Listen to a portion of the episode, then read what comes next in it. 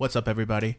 Tanner here, a part of the All You Can Hear podcast, and this is our winter 2019 anime review non-canon file coming to you live.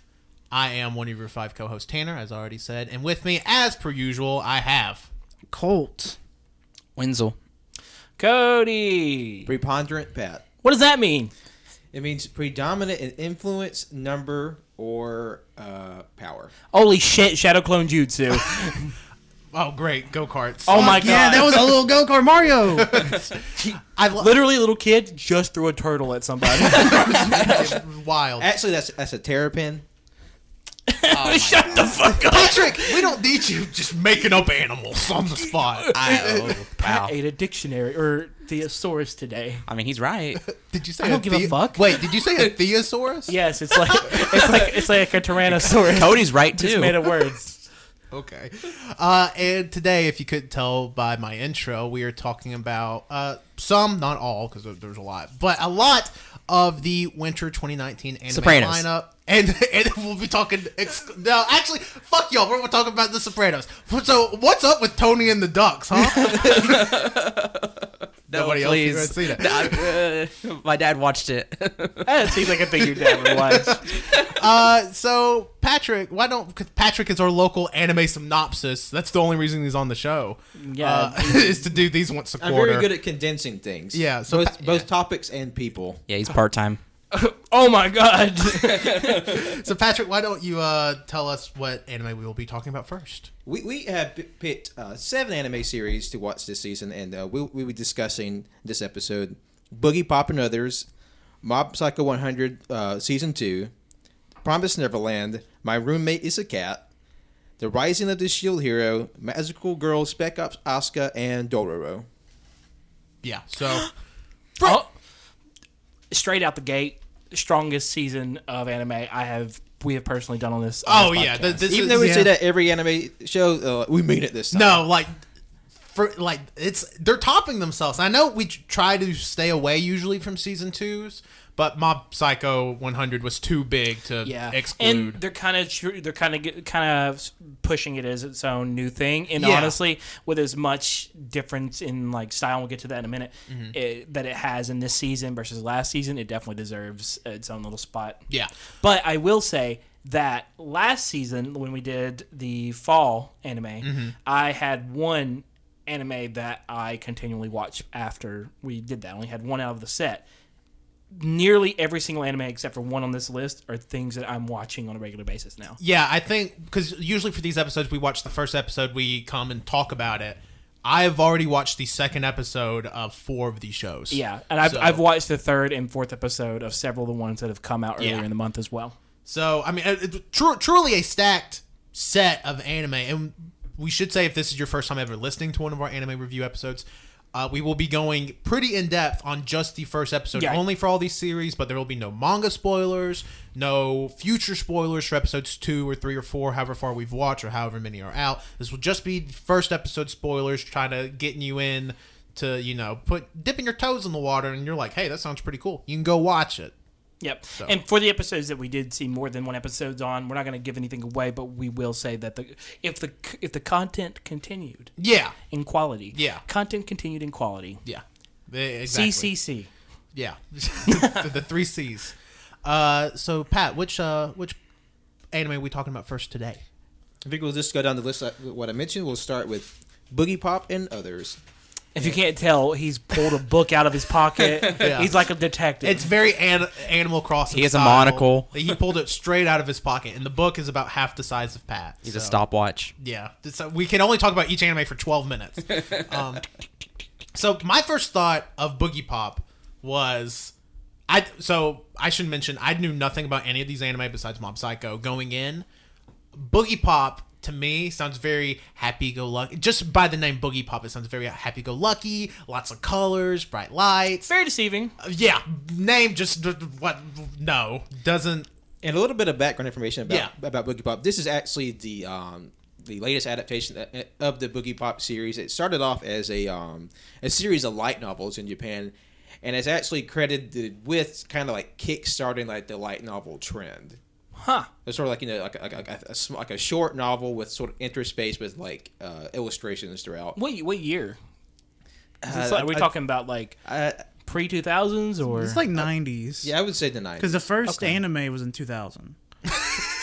The very first anime ever actually started. No, for Boogie Pop. The first Boogie Pop anime. I, I know what you meant there. Just the the first anime was in 2000. yeah, and it was started with your favorite Naruto. I was like, hell yeah. And uh, th- this adaptation is is, uh, is animated by the, the the very famous Madhouse Studio, the one that did the um, if you remember the a- anime the animated sequence in the uh, Kill Bill movie. oh, Oh wow, did not know that. what? And They also did. Uh, what, what's the one? What's the anime from uh, a few years ago that we really liked with the old man who's actually a robot or who got turned into a robot? Inuyashiki? Yeah. Yeah, didn't they create this as I well? don't think so. Mm-mm, I don't think so. Oh, okay.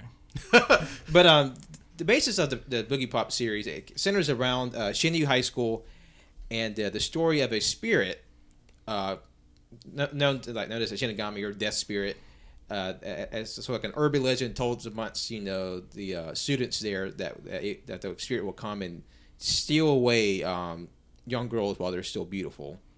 And the way this adaptation starts, it begins with a, a young uh, male student who's who's waiting in, in the city for a uh, for his blind date to appear, and that sort of kickstarts the plot when he see when he sees his uh, his date, but she's wearing in a very usual outfit, and she's speaking with a man that no one else can see. Yes, and she is a wildly. It is a wildly crazy one of those animes that you've when you just jump into it, it, it feels like you've missed six episodes of the anime. yeah, I felt that watching episode one. I'm like, huh. I feel like I've. I feel like I, I immediately had to bite my tongue to not go and get on Wikipedia and look at. Yeah. And like- read manga spoilers, yeah. because if somebody you know if you don't know boogie pop the way it's set up is it's uh, every episode is cut into chunks where none of like none of them it's like it's not linear it's all like you have to take the pieces of the puzzle Yeah. pieces of the puzzle and put them together on your own Yeah. and it's really um it's interesting It's very mind bending. Uh, it's satisfying when you start to like.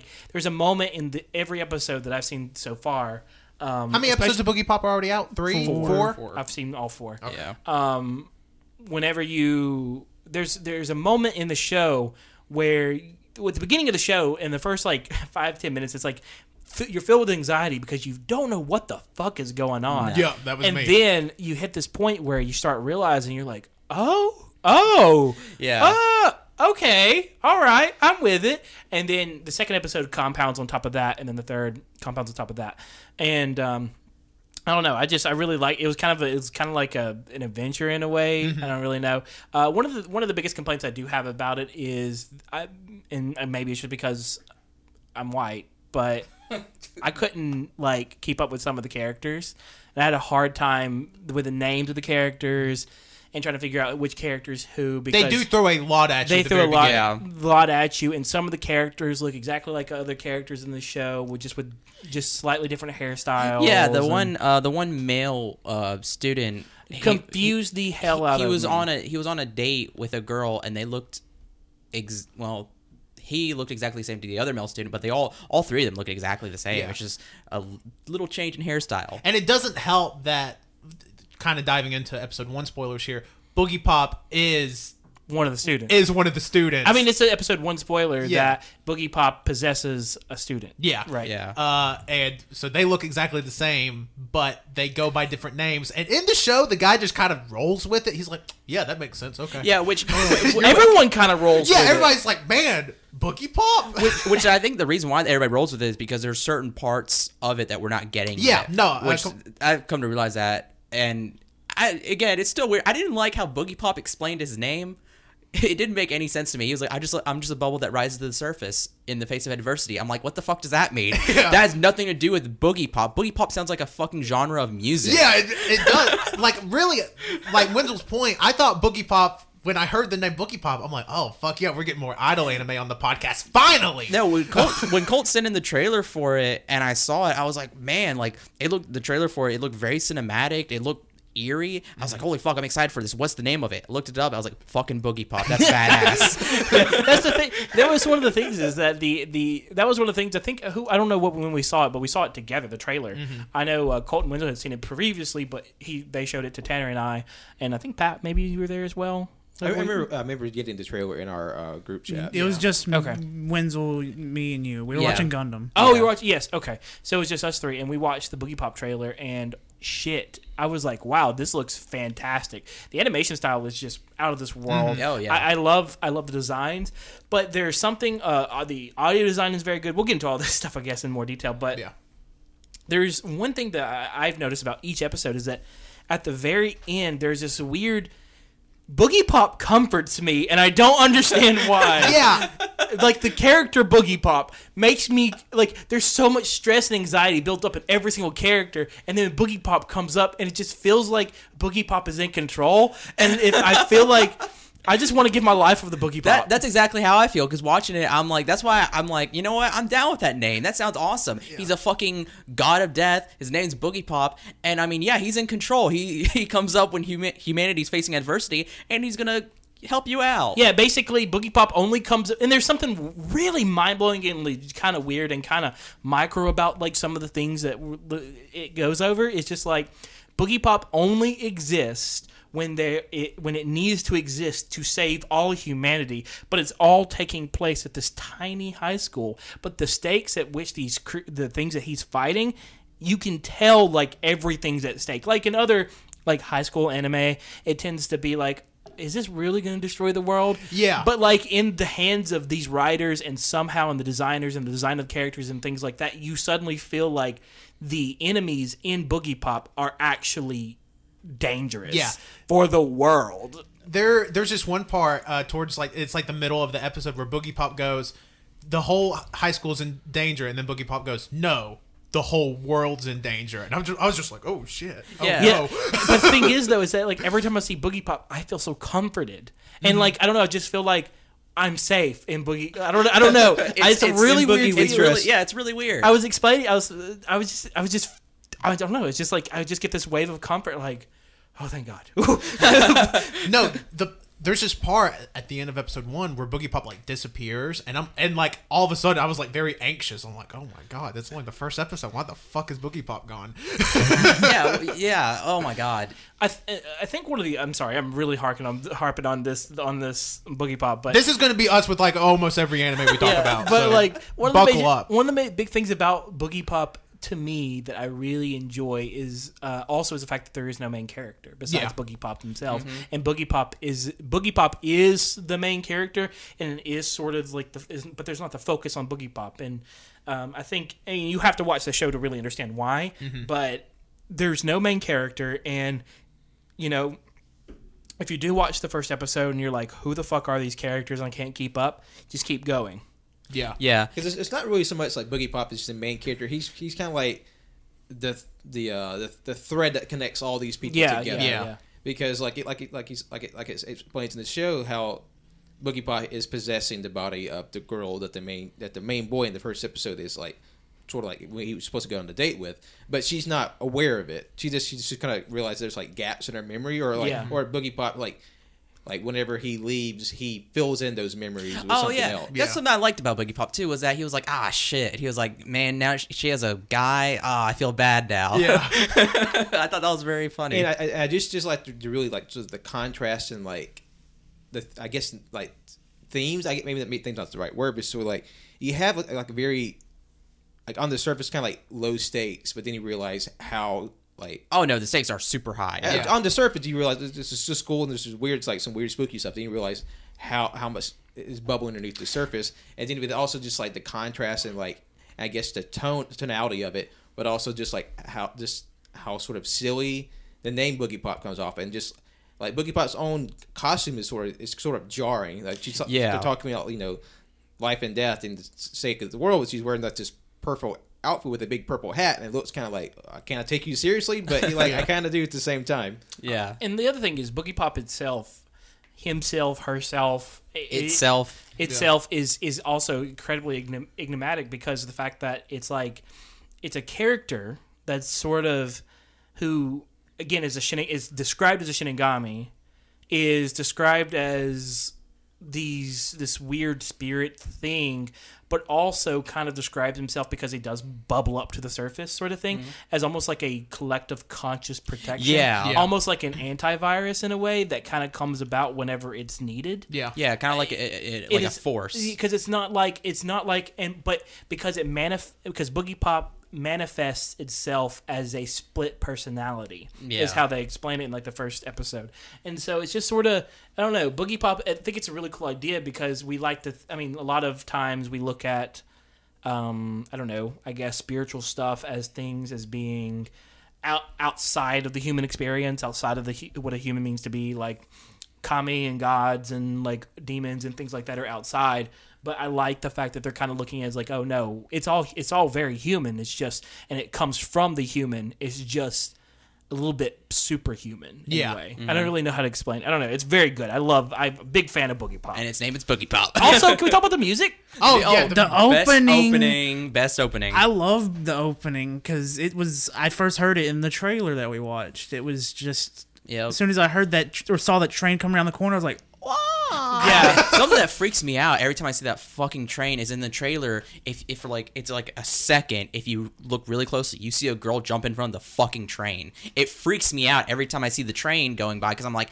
when's that girl gonna fucking jump? Man. there's a lot of there's a lot of suicide and violence and gore in this show by the way. Yeah, which you Tons know, of- it's a, it's not it's, it's a second thought. It's a catalyst. It's not even it's not even an important piece. It's literally just. A- a there will very- be like singular frames that pop up in, in the first episode that is like very gory. and it's just death. Yeah. It's not even seen as stuff. I mean, it, like in other shows, it's kind of like you know if you have a bunch of death, it's very violent. But like in this show, it's like death is just part of the Mm-hmm. Something that situation. happens. It's Yeah. an aside, like you know, a lot of series, they, it, it, it's a- there's violence and gore. That's sort of the focal point of like the scene, but this is sort of like that's to the- that's you know, It's so- very secondary. Yes. It's very secondary, uh, and uh, I thought that was very interesting. And you were totally right about like some of the some of the music, the way the music is, is very creepy, and how it highlights some of the because the music isn't necessarily dark. I mean, it's dark, but it's like dark. I don't really It's know. like it's it's like dark, but also still like okay, it- I it's, can jam to it's this. like a non-threatening dark. So it's sort of like this weird sort of weird. I guess it's like weird and It's kind of like weird. eerie, like macabre, just sort of like yeah, it's like it's like it's kind of it's not uplifting, but it kind of keeps you on your toes. yeah, Yeah. kind of like the Lavender Lavender Town music in Pokemon, "That's kind of creepy." That which sounds which, very- well, which is creepy, but like it's it's like doo doo doo. That's Like it not- doesn't, but it doesn't have like a big like boo. You know, Like like, some- it's something that like keeps you tense, on your toes, be alert, be aware. It's alert. It's an alert. It's Yeah. song, yeah. it's not menacing, but and it's like, sort of like the it's sort intro itself is very very good. Mm-hmm. Like the intro oh, itself yeah. is like one of my favorite intro intros of all time. Hey, guess what? Coming out. Hey, uh, hey, can you- hey, let's go to our sponsor Tanner. What do we got coming up in the next? Hey, uh, our March Madness this year, we're doing best uh, anime OPs of all time. Google form will be up soon. Definitely uh, nominate your favorite anime openings of all time, and we're going to talk about them on the show. Back to you, Cody. yeah, okay, yeah, but yeah, Back to you, Cody, in the studio. Tanner's also in the studio. Pat, We're separated by a wall. Yeah, and by studio we mean a table. we're in prison. This whole thing's done on prison phones.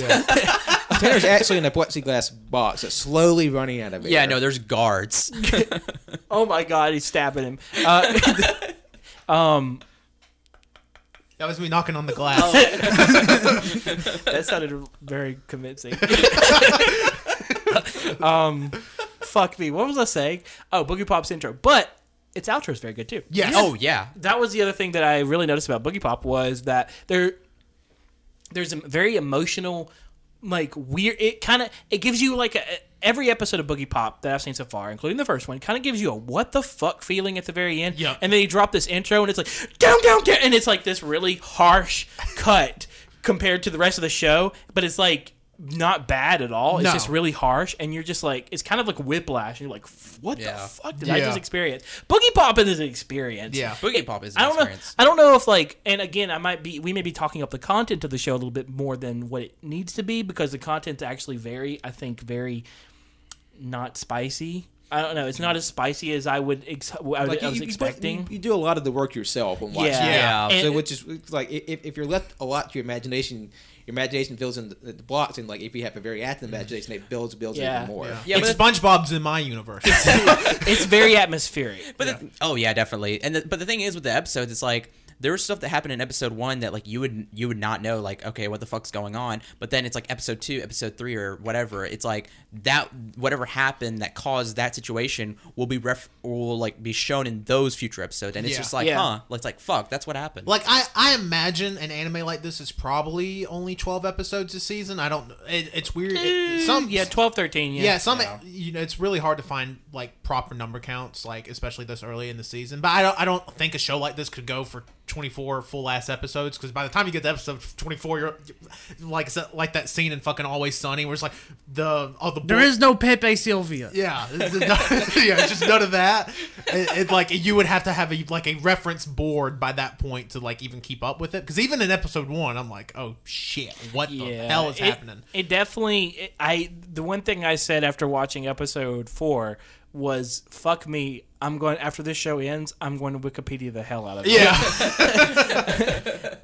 It, it- it's definitely something that's like it seems like a very I don't want to say all or nothing anime, but like if you like it, you're going to watch all 12 episodes. It's you don't not like, like you're it, you're going to end the episode. If Yeah. you don't like it, I would say if you don't watch if you watch episode one, I would definitely say watch episode two. If you don't Yeah. like episode two, then just stop. Yeah, you're drop not out going to enjoy it. it for the rest of it. yeah, because like it, it if it doesn't I, I imagine as somebody that hasn't watched the second episode, if it doesn't hook you by the second episode, I imagine you're just not going to get hooked. This is also one of those animes that I feel like if they do it right, I feel like it could be a classic. I think that they could, uh, because a lot of the good classic animes, of course, have a conversation about humanity. Yeah. And this this this particular format that they've got going on, uh, especially after watching episode four, made me realize just how like complex some of the conversations were ha- that are being had in the anime that they're that's not been touched in other much media that I have personally seen before. Yeah. Mm-hmm. So I would definitely recommend, you know, give it a try if you're into atmospheric anime, you know,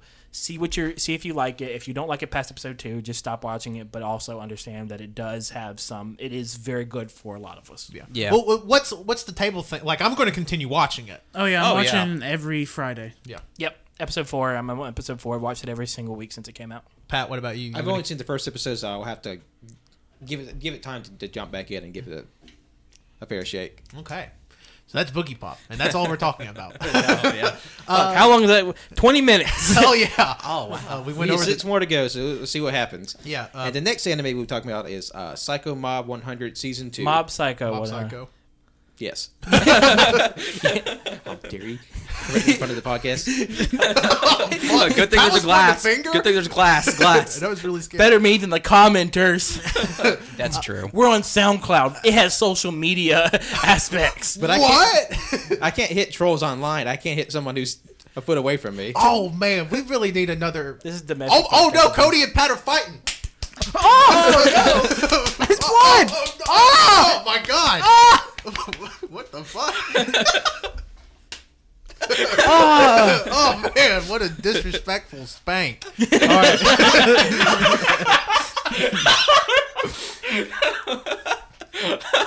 All right, Pat, take us through uh, Mob Psycho 102. That's Uh, some damn freaks. Season two opens up with um with Mob uh, out on the case with um hit, with his uh, his mentor, and it's very much sort of like picking up where where uh, sort of the themes of the, the first season left off. And him sort of being um, coaxed along on, on these sort of missions. Um, uh, just, just sort of like so he's still kind of being uh, pulled along by his mentor, and uh, he, he's going back through school and sort of like reassuming his daily life and um, but, the, but a few little interesting uh, things pop up on along the, the way and start his new journey into season two. So I want to say this beforehand, having seen the first two episodes of Mob Psycho 102, which it comes out on Mondays, I believe. Yes. Um, and so there's only two episodes out right now. I don't think you need to watch season one to enjoy season two. You don't I, think see- need to. you don't need to. Like, I don't think. I mean, you need to because season one's phenomenal. Amazing. But like, if you're like, man, I, you know, I don't have. I really want to check out Mob, but you know, just for some for some reason, you can't watch season one. I think it's okay to jump into season two. I do think you lose a few things. You lose. a You good lose bit. no, you lose a good bit. I th- Um, well, I don't know. I think well, you I- lose some relationship building between the characters, but I think that that won't really matter. well, no, there's into the certain there's certain things, and I can't go into it that are in season two that you would need to watch season, Season one one to to get? understand. Yeah. oh, okay, So- but And, and I feel like there's a few things within the first episode that probably wouldn't be emotionally resonant if he didn't watch the first. Yeah, no, I mean that's that's totally true too. Yeah. I mean, it it feels like to me they're kind of doing with Mob Psycho 100 too, kind of like they do between parts of JoJo, where like they kind of relate, but also like you don't need it. Like I'm watching part five of JoJo right now. Never seen another part of JoJo. Like he I wouldn't be still lost if he it. started oh, well, on the first. Just know part five is very different than Sure. all of part one through four. Sure, I'm just of going Jo- from my references. I don't. I don't. I don't.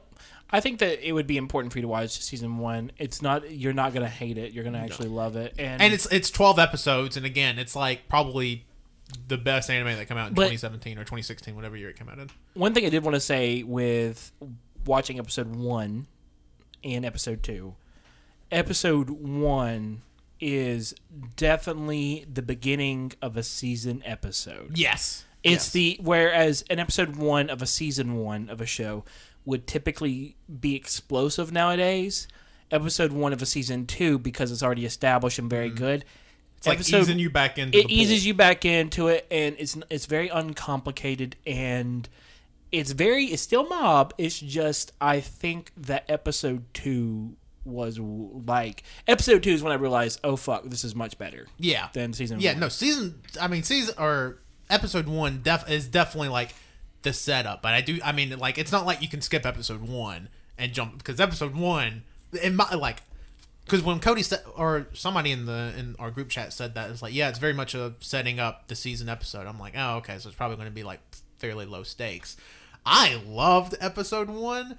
Uh, I loved the relationship Mob built with uh, this girl at school, and it like I had this emotional reaction to the end of the episode. I'm like, man, that's my boy. yeah, no, Mob. I, I loved it. Whenever he uh, he put back together that girl's uh, story. Yeah. and it's like, what was it? He said he like you know you should care about the things that matter to you. Or yeah, something. yeah. It, it was like a very deep. Like, there's not a lot of Reigen in the episode. Like, it's very much a mob episode. Like, Yeah. it's just mob. Which again, like I said, I mean, you know, right now it seems low stakes, but everything that happened in season one pretty much sets up for the higher stakes that are going to happen Yeah, in in season, season, two. two. and like you get that in the opening. Oh yeah, too. if you, like if- they they you- tease it. If you notice in the opening, there's a lot of shit in there, and Yeah. it's like, oh Yeah. fuck, I cannot wait. Yeah, there was like a lot of characters in the opening we haven't seen in the show as of two episodes well, in. oh, actually, Well, so, some of them have been I mean, here. They are, but Yeah. like it's not like this guy is this guy. You Yeah. know. Uh, But, but going to what Tanner said, that, like, the part that, that I really uh, really stood out to me is because the whole the whole plot of the story is that um is Mob is like building this relationship with a girl who sort of like confessed to him after Mob was sort of like coerced into being like uh, president, uh, the student council president president like nominee or like uh he was running for it. Yeah, and like because uh, she like she wants to be a writer, but she's but she reveals that she was sort of like put up to like confessing to him by like her friends as like a dare, and she kind of just like kept going along with it. But um, but but when Mob goes to like uh talk to her, like she's he's he's sort of she's kind of like she found out she wants to be her friends found out wants to be writer, kind of tease her for it. She kind of blows it off and lets them rip up her like her story. it's very like teenager. Like, oh, I just wrote that just for like shits and giggles. I really don't care about it. Yeah. And then her friends was like, good. Well, then you won't care if we rip it up. Yeah. And then they rip it up, and like I was like, man. the Mob goes to go. He he, he, uh, he collects the pieces and he, he actually um, reveals his psychic powers to the girl. And I think what, re, what really was really resonant about the episode is that Mob sort of realizes that he's how passive he's been, especially with the with the first season and how he's been up to this point. Because like he was coerced into being like a student council member. Yeah. And he and he just kind of realized like he, he wasn't acknowledging his own feelings, and that's what the girl was. She wasn't, you know, being honest with how she felt, and that and it's like that, that was really emotionally resonant. Just like, just like sticking up for yourself to other people and to yourself. yeah. I mean, that's always been the problem with Mob, especially in season one, is that he has no uh, control over his feelings, sort of. Yeah. That's why he's always afraid to use his psychic powers, and because of his emotions, because they're intertwined. And if you know, if emotion, if he reaches hundred percent of a certain emotion, then his powers go out of whack. But in this uh, episode, we see that like you know he's he can acknowledge his emotions and use his psychic powers, and that's okay. Yeah.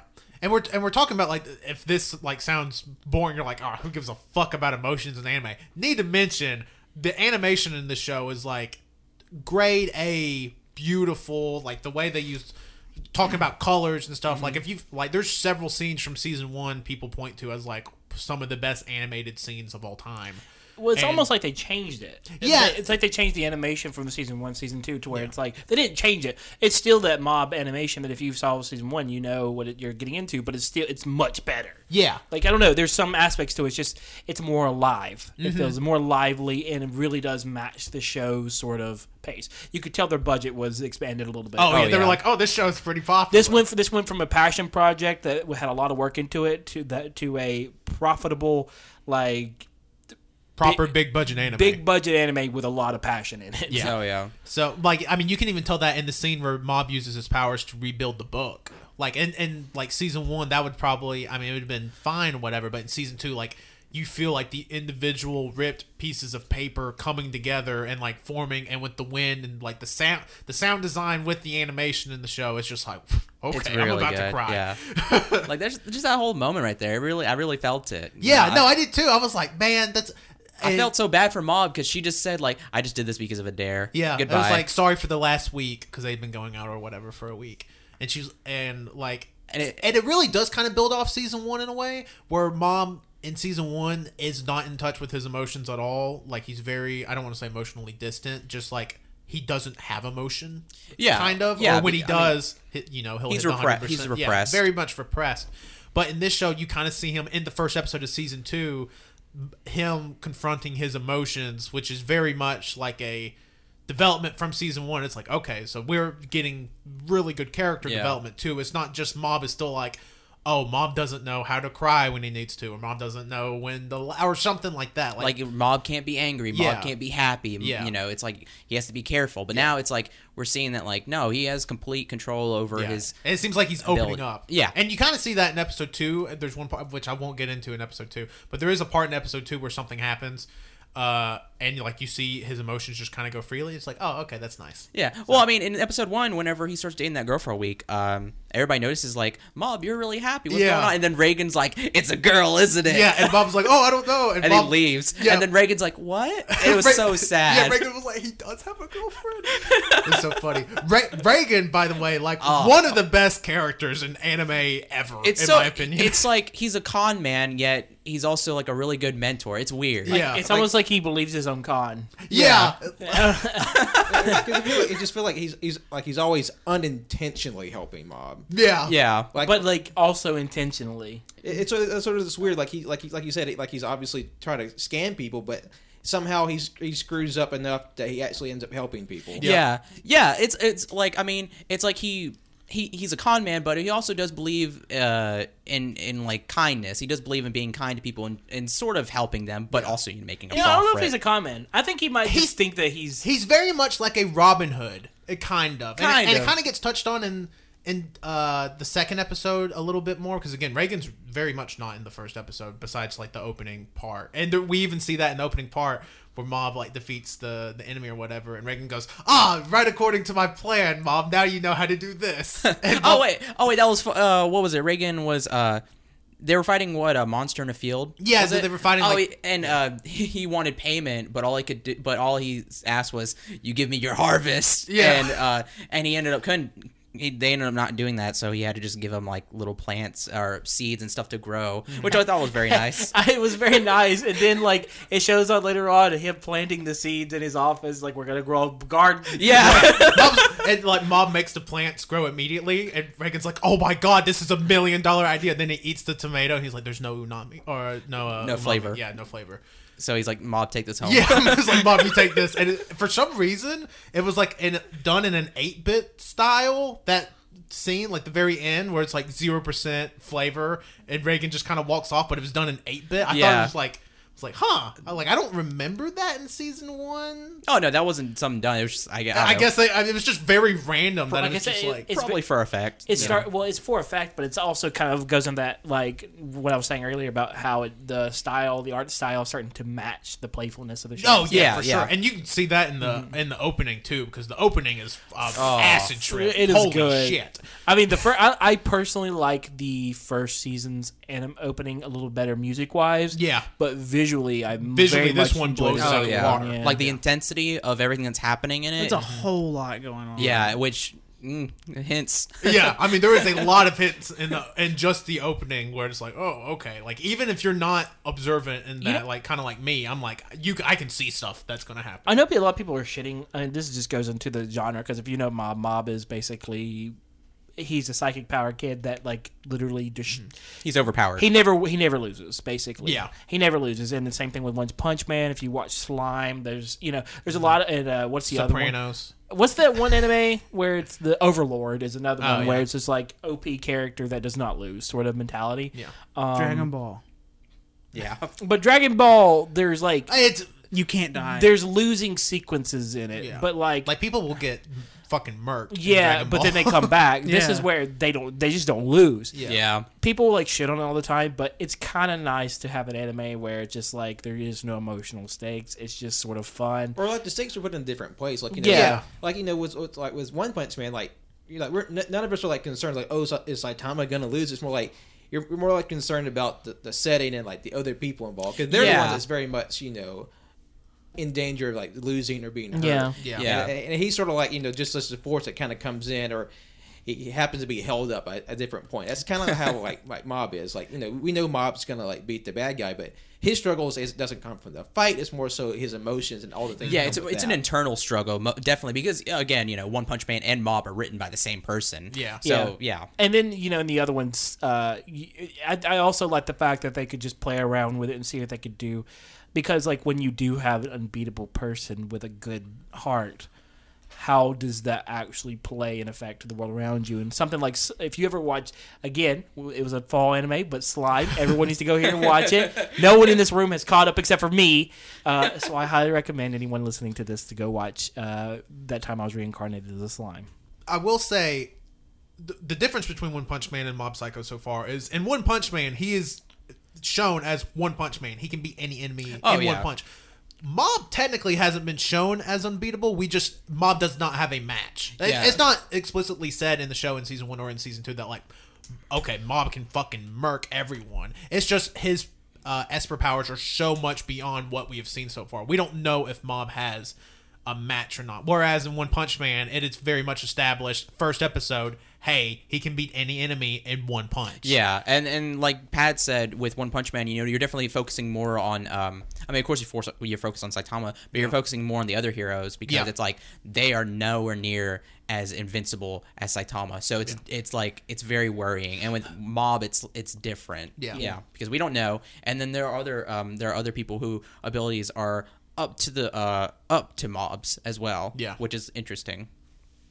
For sure. I just like these anime because I don't feel like I'm gonna die. uh, Yeah, that like I, I'm. I'm, I'm not like, well, you know, I, I say I'm not a huge stress ball. There's a moment at towards the end of season one with, you know, we're not, we won't get into season one spoilers here, but like with Reigen, where it's like, oh my god, and And then- they fucking yeah. do. Man, y'all gotta watch season one. Yeah, okay. I, I take back what I said earlier. Everybody needs to watch season It's- one, but if you yeah, want to dive in, you can jump into God season two. dang but it, I that's highly recommend season one because it's, Shit, it's so good. It's Yeah. one of the best twelve episode runs of an anime this decade. I would say. And I promise Oh, yeah. you, you, you will be surprised by just so like not in terms of like just in terms of like animation and story, but also like I was like me personally, I was very surprised by how in different ways how emotional I, I got during the course of the show. And I'm not really one that gets like super emotional with anime, but there, there's one episode in particular that really that really touched me, and I I was very surprised. by. Mob is like a it's a roller coaster. I mean, I'm not. I'm not giving spoilers. writers. But when we talk, when we do our best anime of the decade at the end of the year, just there's going to be more mob talk. I'm No, just going to no, say. no spoilers, but maybe Reigen likes dogs. yeah, maybe. oh, he loves dogs. oh man. So uh, I think it's safe to say we're all going to continue watching Mob Psycho Yeah. uh, 102. Yeah. Yes. for sure. Oh yeah. uh, guess what time it is? Forty minutes. Within Three twenty-one. Forty minutes. All right, Pat. Anime three. Let's go. All right. We were spending about twenty minutes on average. you know, they're good. They're all good. I mean, we, like we seriously believe this is by far the strongest slate of anime we have had yeah. since we've been doing these anime reviews. So So, Our third anime is uh, Promise Neverland. It's- Woo. and uh, it centers it centers pr- principally around three children Emma, uh, Norman, and Ray, who live with uh, several other children, age r- r- range between five years old and eleven years old, and they all live in a group home. Uh, it's set in this, Grace like, House. Greenfield House, and they set in this like this idyllic pasture land, and they live a pretty you know pristine life. But the th- the, the what begins to turn expectations is because you notice uh, there are two ironclad rules. They can never approach the gate at the front of the, of the property or the fence at the back of the property, and every single child has a number tattooed on the left side of their neck. yeah, Yeah, whenever it's like it's all nice, it's an orphanage. All the children, none of them are related. They all have one parent who's not actually their mother, but they all call her mom, and they live out like you said in this pasture, beautiful, gorgeous area. And it's like they have they have numbers tattooed on the side of their necks, and they uh they have a gate uh keeping them inside of the area, and it's just like, huh, wonder what what's going on. there's nothing bad that could happen with any of those words. Okay. Tell you right now, the spoilers in this conversation are pretty for, just for the first episode. Yeah. Are very in not in, I don't say intense. They're dark and intense, but I would say that if you have any interest in watching the show, you might want to watch episode one before listening to this. Yeah. To Because, this part, yeah. I would definitely The rec- we're about to give it, it, it completely shifts the tone and Of the- expectation of the show. Yeah, so I definitely would recommend going and watching this episode before listening to this next part. We'll count down from 10, 9, 8, 7, 6, 5, 4, 3, 2, 1. Child okay, death. so when Patrick Starr showed up, okay i whenever i whenever i saw in the chat somebody was like oh man promise neverland's so beautiful it's so good and then everybody says oh fuck no i was like yes they made it, it was literally like I think three of us in the chat were watching it at the same time, like completely independent, and we're like, "Man, Promise Neverland's like really, really nice." And then we all had to get to the very end within like 20 minutes of each other, and it was like, "Fuck this! What the fuck?" I It was- got dark I was so, so excited fast. and happy because I like I've been meaning to talk about the Promised Neverland, and it's just like, man, those kids, you are in for a ride. well, Wenzel, how about you tell us tell us the twist of the end of episode one that kind of All right. So these kids, they're orphans, right? So they're in an orphanage. So that means they have to get adopted at some point. So at certain ages, certain kids get adopted and they leave and then they're just never, you know, seen again. You know, they're probably living off their new family. One of the girls, she's five years old. Her name's Connie. She leaves that night. Uh, Emma Norman they they're sitting there and they see that she left one of her toys behind. So they're like, okay, let's go um, take her toy up there because there's still time. So they go up there. They're looking for her. There's a truck at the gate. Remember, they're not supposed to approach the gate. Mm-hmm. So they're up there. There's a truck, and they're like, "Where is she?" So they're looking around, and then they look in the back of the truck, and uh, to their horror, they see Connie is dead. A little five year old girl is dead with a flower sticking out of her chest. Yep. Yep, there's it's just damn. And then after that, they hear noises, so they have to go and hide. And when they go and hide, they see uh, who's there to pick her up, and it's giant monsters that immediately pick her up and put her into a vat that completely disintegrates her clothes. And they talk about how uh, they're gonna eat her. Yeah. And they talk about how certain parts of her body are delicacies. That they need the brain and they need the fingertips. Like they, like they, the monsters picking her up can't eat her because she is like a rich person's fo- meal. Yeah, pretty much. She, um, they are, they can't afford her. You know, they Mm-hmm. they're not allowed to. And yeah, so the orphanage is, um, it's a farm. Yeah. And and then we learn at the end of the episode, the monsters go, okay, we need to start getting these high score kids, in which the high score kids are the three Emma, Ray, and, And Norman. And Norman, they're the kids that have scores 100 on all their tests. They're they're the three smartest kids, and they're like looking down the clipboard, and you see the clipboard, and it has all their corresponding numbers with their scores, and I I guess like how good eating material they are, whatever. Or, or just like their identification, uh, because because none of their names are on there. It's just their like ID. It's just the numbers, yeah. and, and like their score from the test because because like the the whole testing scene that was that was like their first indication that something's not right. Yeah. because just the way it was shot. Like it wasn't necessarily weird, but it was shot. The- it was weird. futuristic. Yeah. It was futuristic and it was intense because you're not giving any indication of what time period this takes place at because there's no I mean there's lights but it's like it's it's candlelight and it's like there's no technology whatsoever Yeah. other than beds. The it's non just like a, like a like an old like boarding house because like the yeah. caretaker she's dressed in like a black dress and apron. You think like this is like. I don't know, like little house in Prairie, like 1800s. But then, Yeah. then it's a hard cut to like this classroom where they, where like they have just like these They touch screens and they're like yeah. styluses and they're writing on their little tablets and then that's how they they're tested daily. yeah, it's like late 19th century uh, in the passive parts of it is late 19th century but in certain aspects of it it's like 2030s Yeah. or like 2050s you know like technology it's not too far away from what we have but just far enough away to where it's just like fuck this is weird And then obviously there's fucking monsters. Yeah, which I remember. I remember reading the manga, and I was like, okay. But then, like seeing the the test, I was like, okay, this is taking a weird turn because it was very, it's very intense. Them taking those tests, and it's just, man, you are. Yeah, all, all I could say is you guys are in for something. Yeah, it's like- so, it's, oh God, hell yeah. I'm, I'm excited for it. I think I think it's it's spooky in the sense that you do have these these twelve year old or these twelve year olds that are having to solve this problem and deal with well, the situation they're in because like they're like, fuck, how do we get out of the situation? Yeah. Yeah.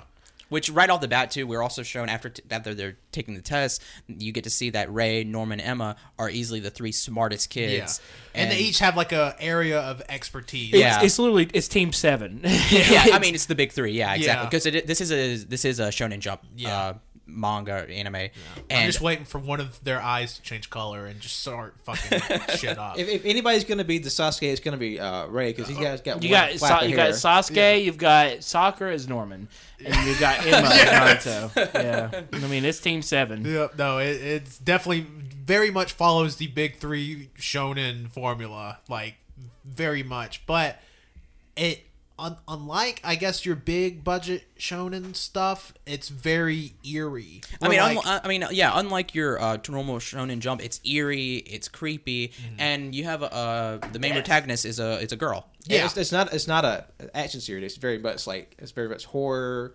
suspense. Yeah. It- it's, it's definitely like it subverts expectation from the get go. Like you're not gonna see like anybody start like punching the monster Like outrageous fight well, scenes. I don't know.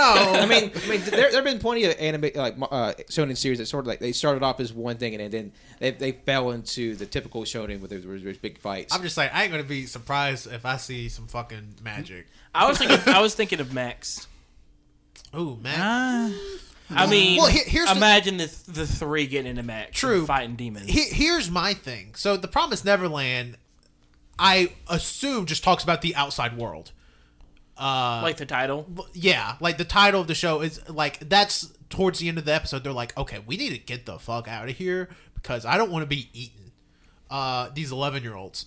And so, like, that's the end of the of the first episode, and they're just like talking and like, yeah, we need to get out of here, assuming to the promised Neverland. My question so much is, is the outside world just more fucking monsters? You'll just have to wait and see. Uh, That's like- something. yeah. That's something.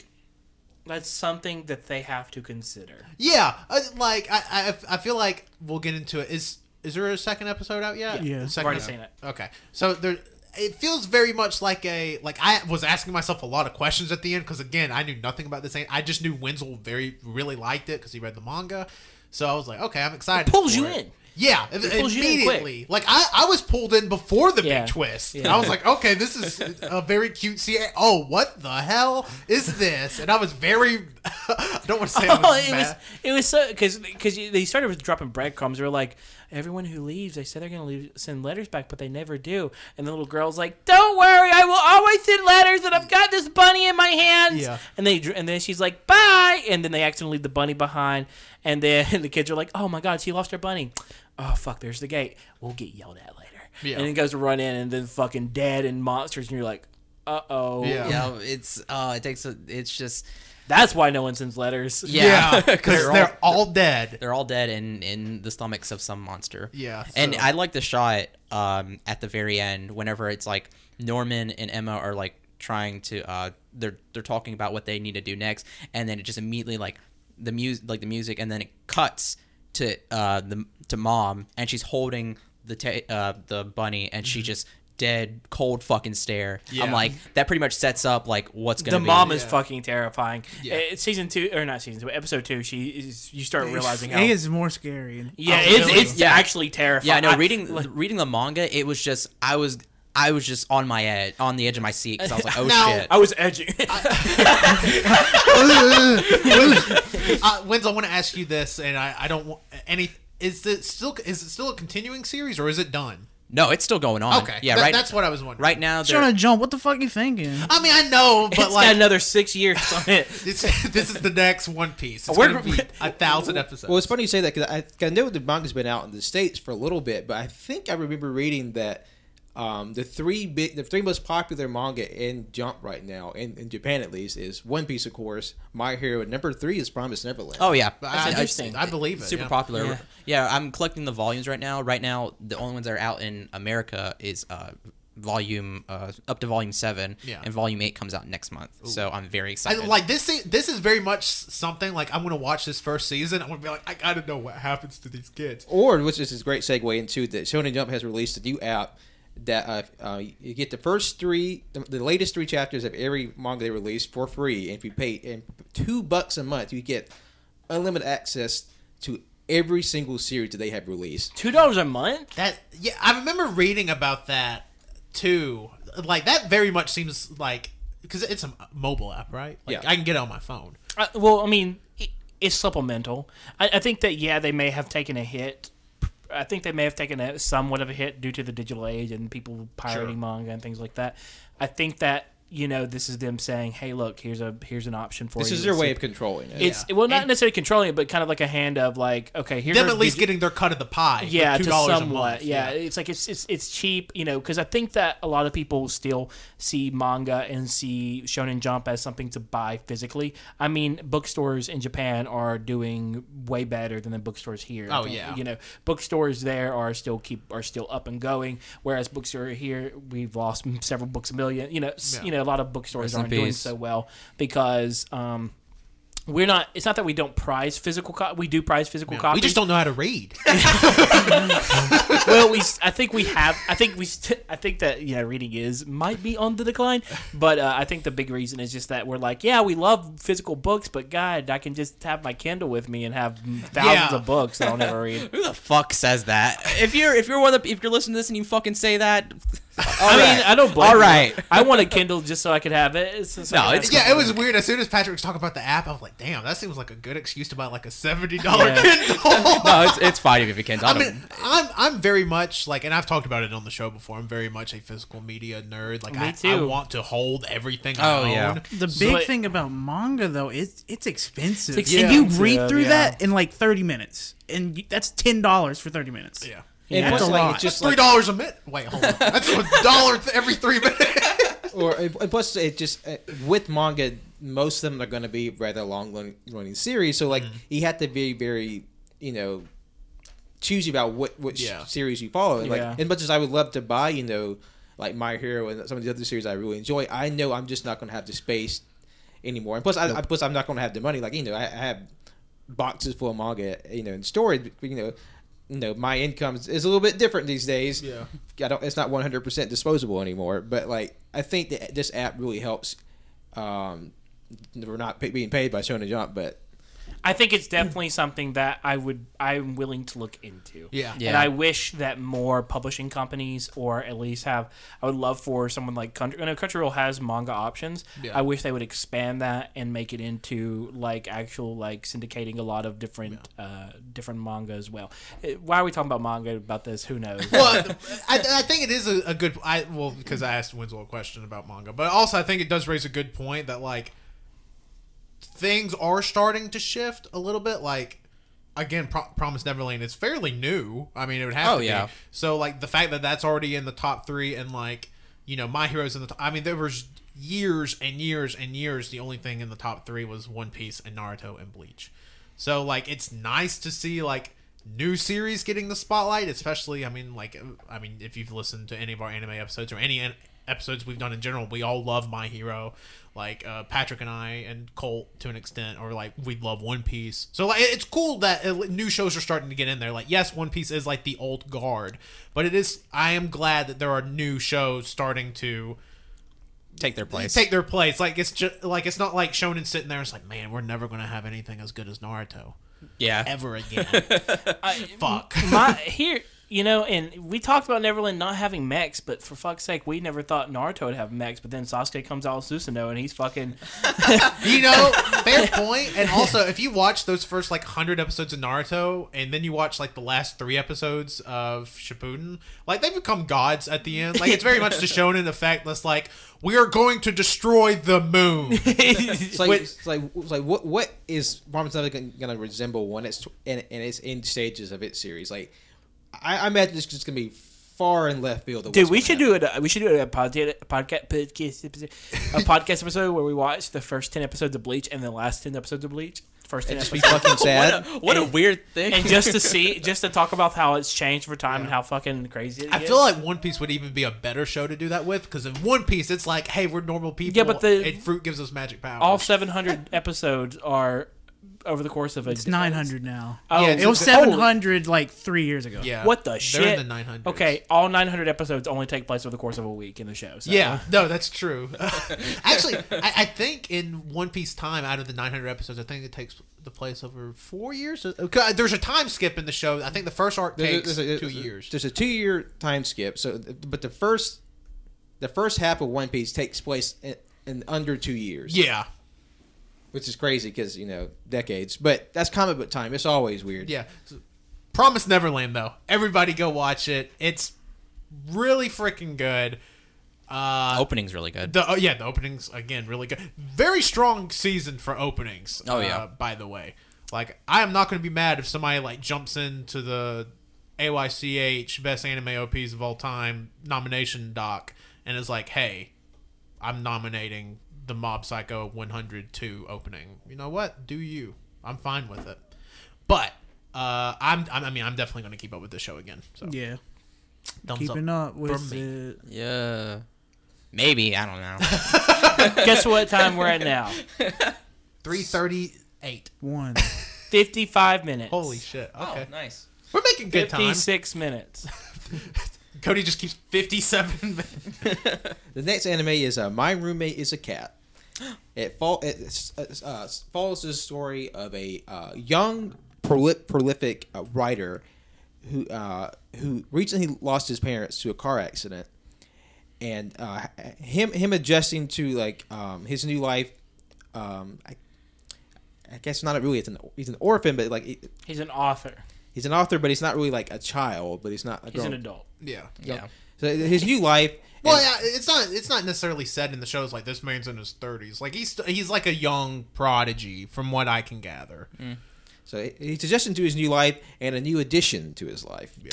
It's a fucking cat. It's a cat. so when we talk about low stake animes, this is very This is low as hell. is, I don't know, man. I mean, I, I don't know. The, the, I, I was stressed out at points. in- I mean, I'm a, that cat's gonna fucking fight ghosts at some point. Yeah. The, the- by the way, speaking of openings again, Love the opening opening. in this show is fucking good. If you're not going to watch the show, I 'cause don't remember the opening. the opening is great. The cat's a detective. Oh, oh yeah. oh, no. Opening is very good. Yeah, the o like if you're not going to watch the show, whatever, watch the fucking opening though. Because Because it, it was so funny to me because because the, the show opens with uh, Subaru's parents' funeral, and he's just sort of like uh, wistfully looking out the window. Then it's just like hard smash cut to like the just super loud, super peppy intro. Yeah. and him just like chasing the cat around. yeah. And the cat's scenarios. tail's like bouncing around with the plants. Yeah. Oh, that's so good. No, it's it's very And good. the cat is drawn like I've never seen a cat drawn before. Yeah, the cat's drawn. It's hyper realistic in a weird way. yeah, the cat has a very much like anime human face. If that makes any Yeah. sense. Like it's I don't know how to explain it. I'm a big fan of the cat. yeah, the cat, the cat, cat for best new character 2019. I mean, the name says it all. My roommate is a cat. Yeah. Like, and that's and that's funny too. It's not like I have a pet cat. No, it's my roommate. my roommate is a cat. he Yeah. occupies the Yeah. same Yeah. space as This me. cat pays fucking rent. Um, but I mean, like, there's not a ton to say about this show. Like, the first episode is him kind of dealing with uh, Having a cat. w- well, with having a cat, but also like trying to write this new book, and it takes place right after his parents die, and like people are worried about him. His, uh, I guess, agent is uh, Oh, uh, his, his, oh, yeah, his editor. yeah, agent, uh, secret agent. His uh, editor is like worried about him and stuff, and it's like, Yeah, because he's kind of he's kind of detached. He doesn't like to be around people. Yeah. He's very he- antisocial. Very Yeah. annoying in my opinion. Yeah, I he don't is. like his character Whenever, at all. whenever he was in the, well, I thought I thought his character was kind of funny. his but- character reminded me of Colt. he's, he's, he's very abrasive, like like because his editor meets him at a cafe with like reference material, and he like automatically the, the Subaru is like, uh, I don't want to be here. Uh, t- Too many take people. my stuff and go. Yeah. Yeah. he's like, th- he's like, thank you for the for the the material, books. and then he leaves. Yeah, and it's just like wow. And we should mention his editor is new. We don't know what's happened to his old editor. His, but- uh, his oh, other- his old editor's sick. Yeah, he had like gastritis. Yeah, or Got- something. So he has like a that. new editor. So the new editor is just like, oh, and like the people at the at the publishing company. Company. is just like, hey, we can't lose him because he's like our most profitable author. So you just have to like deal with it. Yeah, dude. but he's a lot. Yeah, like just be bored. Dude's a lot. Oh, and by the way, when he's writing a new book, he forgets to eat and sleep. So you might want to go check on him. And they go check on him, and you walk in, and sure enough, he's on the floor just asleep, and like an empty bowl of cat food's by him, and he's like, "Oh my god, what?" What did I do? And he uh, allegedly ate a, the whole bowl of cat food in his sleep. because like he, he he gets the cat when he goes to take like an offering to his parents' grave, and like the cat, a stray cat just jumps up and eats the meat, and he's just so like impressed by the situation, he gets inspired to write his book, and he just takes the cat home with him. As but like like they said, he's very like he's so focused on, on writing, he just forgets to like take care of himself. And, the, and the cat, like halfway through the story, the, the perspective flips to the cat's perspective, and Yeah. it sort of retell, retells the first half of the story. The cat has an inner monologue. It does. Yeah. and so the cat basically is just sticking around long enough to repay Subaru for the food it was given or food it received, and then eventually, like he, the cat sort of decides to stick around because like Subaru just can't fend for himself, basically. So like he, he kept trying, cat kept trying to leave him food, and then the, the guy passes out because he just doesn't take care of himself, and decides like you know I'm gonna stick with him because um you know life is hard and you know 'cause apparently it's a little sad story. The cat lost its like family Yeah. Yeah. starvation. So he decides to stay with uh, Subaru, and Subaru's like, somebody likes me, somebody cares about me. I don't have to be just a just stuck up kid all the time. They're kindred spirits. The cat's his stand, or maybe he's the cat stand. Oh, that would suck. It's, it's a mutual. Yeah, it's it's very much like, because I I was kind because I thought it was weird at first, like the first half of the episode. I'm like, well, it's weird that this cat, like this is anime. How is this cat not fucking talking or something? Yeah. and then it switches perspective, and while the cat doesn't talk, it has like its own inner thoughts and like. It's you know Japanese, so but it's like a human voice inside the cat where it like gives you the cat's perspective, and it kind of goes through the first half of the episode again. And it's like this is why I did this because of this, and this is why I'm still here. Yeah. And it, it's kind, it's nice. Again, it's very, very low stakes anime. So if that's not your style, you pro- you will not like this show. Yeah, the most high stakes was uh, learning that both of their you know respective families died. Yeah. So like that's like the sad backstory here. I don't imagine anything surpassing that as far as like emotional. Unless impact. somebody knows they're like there's a huge fucking battle. Yeah. Unless this cat really does turn into Y'all a think they're fucking gonna be detective. mechs? okay, we need to hear from you. Hashtag AYCH mech. Which of these shows you think introduces mechs first? Let us know. That fucking dog, uh, Taro, gets in a mech. Cat gets in a mech. They fight. Oh yeah. He, it's a giant potato mech because Taro's a root. Okay. What? I don't know what dog you're talking about. There's What? A, there's a dog that starts barking. Yeah. It's, it's like a lab, like it was like the next door neighbor's dog. Oh no! Yeah, The- I wish you'd pay attention. Yeah, Cole, did you even watch it? I, this is probably the least. It was my least favorite, list. Sure. I, Uh, well, yeah. I mean, I would probably stay, say it's also my least favorite because, again, I mean, it, when I say low stakes, I mean it's like my roommate is a cat. Okay, but I will say watch the opening at the very least if that doesn't interest you because the opening is really freaking The good. The part where the cat just starts hitting the typewriter and it's just Oh yeah, the and letters are ca- cats dancing. It's just cats dancing. Fucking wait, I t- one of the greatest pieces of literature of the 21st century. I mean, if this isn't the best opening, I don't fuck. Yeah, if, I don't have ears. shut The, the, neon Genesis what? Uh-huh. Yeah, that's what, That's what I thought. cruel, cruel what? Cruel Cat's thesis. That's what it Oh my god. Okay, somebody please do this. Take the the animation for my roommate is a cat and put Cruel's Angel's Thesis over it. Oh fuck. Cause man, I'll I'll Here's, I'll no- pay. here's another even greater challenge. Take Cruel Angel's Thesis, take that Evangelion intro, put cats in it. oh yeah. oh man. Dude, not even anime cats. Like just No, just like Cats. really shoddily photoshopped like cats, exactly. Early internet cat photos. like if, if I don't see Grumpy Cat and I has Cheeseburgers Cat, like and I'm gonna you know the part it's like piss. dun, dun, you know where it goes into after the intro dun, dun, and then Yeah. it goes and gets into the dun, dun, dun, dun, dun, dun, dun, Yeah. have have keyboard cat Oh. just fucking slapping. Oh. That- okay, I'm just gonna say the video has to exist. like I'm sure. Like Hold on, I'll Google it. I'm sure. I'm Wait, sure. we may have to hit pause in a moment. I like how Cody fumbled his phone getting it. No, he didn't fumble his phone. He dropped his watch. I was so excited. But I, I will definitely say, give it a shot. Maybe first episode. If if you are into sort of that lower stakes anime, like I, I kind of sells at work, uh, kind of falls into that. kind of that and um, Honda. yeah, Honda-san. very much Honda San. Uh, too, where it's like pretty low stakes, but like some It's some fun. can hit you. It does exist. I figured it did. I found. Oh, we're gonna hit pause. Real quick. and we're back. Yeah, we. I don't know. I, I guess all of our brains collectively shut down, and we need and we had to watch the cat video. Yeah, we did. it was cats and Cruel Angels. It's not what we were thinking. Yeah, but I, our idea's better. yeah, Cody's definitely gonna make it for us. What? no, our idea is better. So if you can do it, do it. If you can do it, do it. Not paying at all. but we'll say, hey, We're pulling a. We'll real, take credit. Yeah, we'll yeah, Yeah, we'll take we'll credit it. for it. We'll pull a real Ubisoft Beyond Good and Evil 2. Just put your give us your art and let us have it for free. Please. please. But yeah, everybody go watch My Roommate is a Cat. Uh, well, you know, Whatever. y- your results may vary. I thought if you if you don't like cats, I don't I don't know. yeah, if you're not a, if you're not a cat person, you're going to be like, what the fuck? I hope that dog d- destroys everybody. There's somebody just put my foot underneath the table, and I'm real. Oh my god!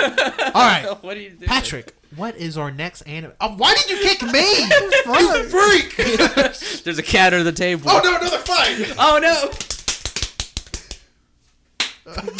Slapping ass. Gosh, everybody's ass gonna be sore at the end of this. I don't uh, know. you know that scene in SpongeBob where, where the guy's like, "Made the seven mile spank train." It's like, oh, Yeah. that, that's what we're doing on the podcast. You remember? all- The, sorry, do you remember the one bit where SpongeBob's doing something and the back of his pants just open up like a trunk and you could just see his ass? Oh, hell yeah. yeah, he was getting. I- Wasn't it like a jellyfish? net? We we need to do a SpongeBob episode one day. Okay, Pat, let's go. I- that's a big order. No, no, we need to do an episode of SpongeBob where how many times do we see ass? That's every episode. okay, we just get on audio, feel like- say a number, and that's it. Someone in this group is probably more geared to looking at SpongeBob ass.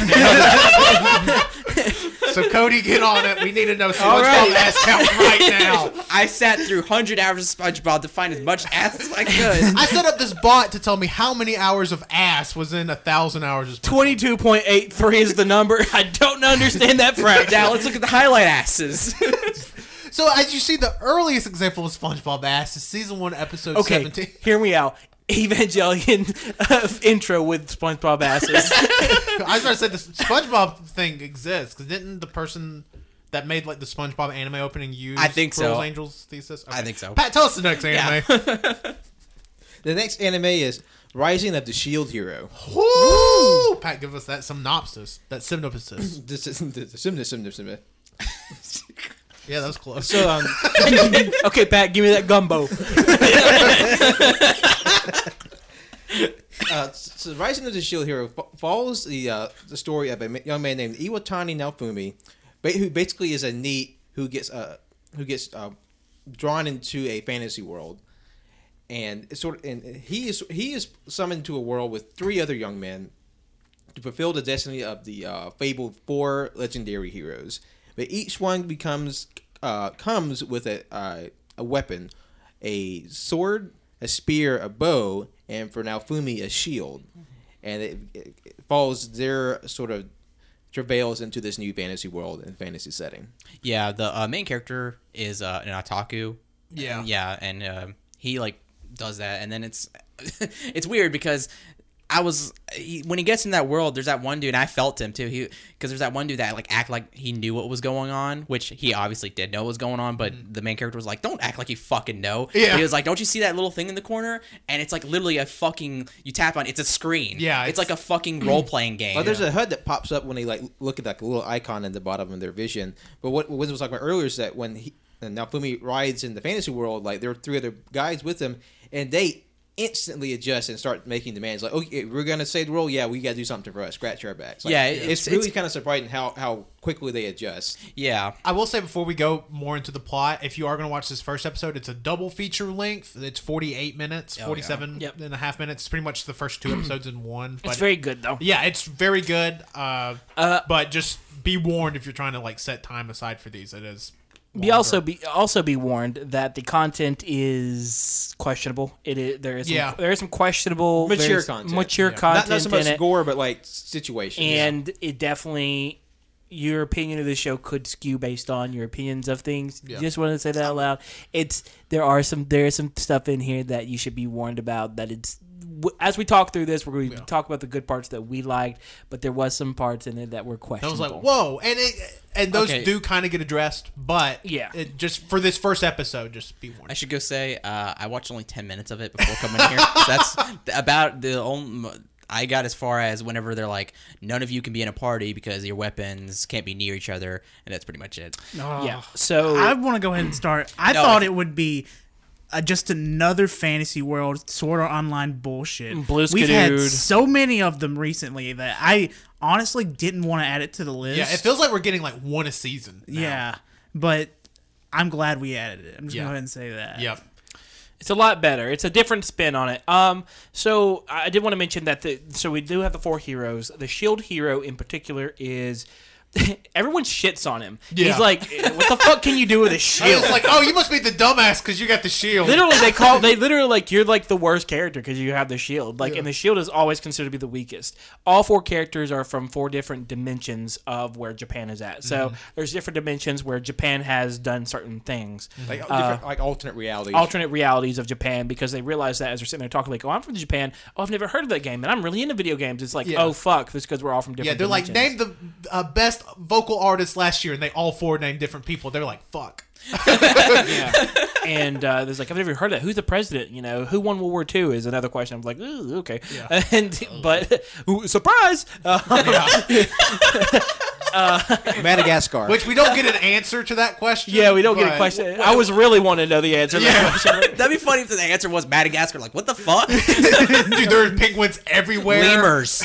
Are- I'm not going to spoiler, but mechanized lemurs. Oh my god. You That's know? the last thing I told. I told y'all. I think this is the anime we get mechs in, and I'm. that's kind of not a joke. I think. We might get- I could fucking. I mean, You the- know what? I could see it. I mean, whatever. the way it's set up, it, it feels like a fucking game, and I'm like, Yeah. why not? Yeah, like I, it feels like we're just gonna get a like.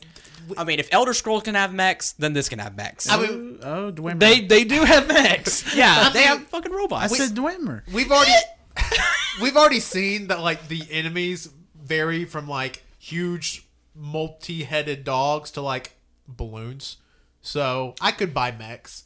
Yeah. Um, Yeah, like the the starting like basic like farming fodder are balloons that bite you. Basically, slimes from Dragon Quest. so Yeah. these but, but sound like kickballs when they're, when they're hit. Yeah, it's So- weird. so these four heroes. I don't know if did you explain the waves? Yeah, 'cause the, Oh. the, the reason why they were drawn into the world to begin with because th there are periodically I think the phenomenon called waves. It was basically like these holes up in, up in the sky and sort of like uh, like a deluge, like monsters and fiends, sort of just like Like a video game wave. flood flood the world. And up until this point, the the citizenry and the the, the uh, military that they have has been able to repel it. But at the point, the, the, the waves are coming in more frequency and more severity, so they have to call upon these sort of legendary Yeah. heroes. And um, and and uh, when they're addressed before the king, they sort of they're uh, sort of given um, like a, a whole volume of people to sort of you know travel with them, and in each of the each uh, of the three people, they all get their parties set nobody picks the shield hero mm-hmm. except for one girl. yes. And that one girl was previously in the sword or no, the staff heroes Yeah. lineup, and then she was like, "Well, I'll go with the shield hero," and she kind of shows him the way, and he ends up spending his money on armor and things like that, and he kind of starts to develop, and you think, okay, well, this is the adventure of a guy who who has a shield who becomes a better shieldsman, right? Learns how to use his power and kind of overcomes this this stereotype of oh shitty shield guy Yeah. and at this point we're looking at the similar anime to any of the other ones that we're talking about was like where you have a video game character that's sort of a guy thrown into a video game world and it's like whoa it's a different world Yeah. you know but then it gets a little crazy Yeah. Well, I should before we get into the crazy stuff, I should also mention he can't use any other weapons. no Only the shield. He can only use, Use the, the shield. shield.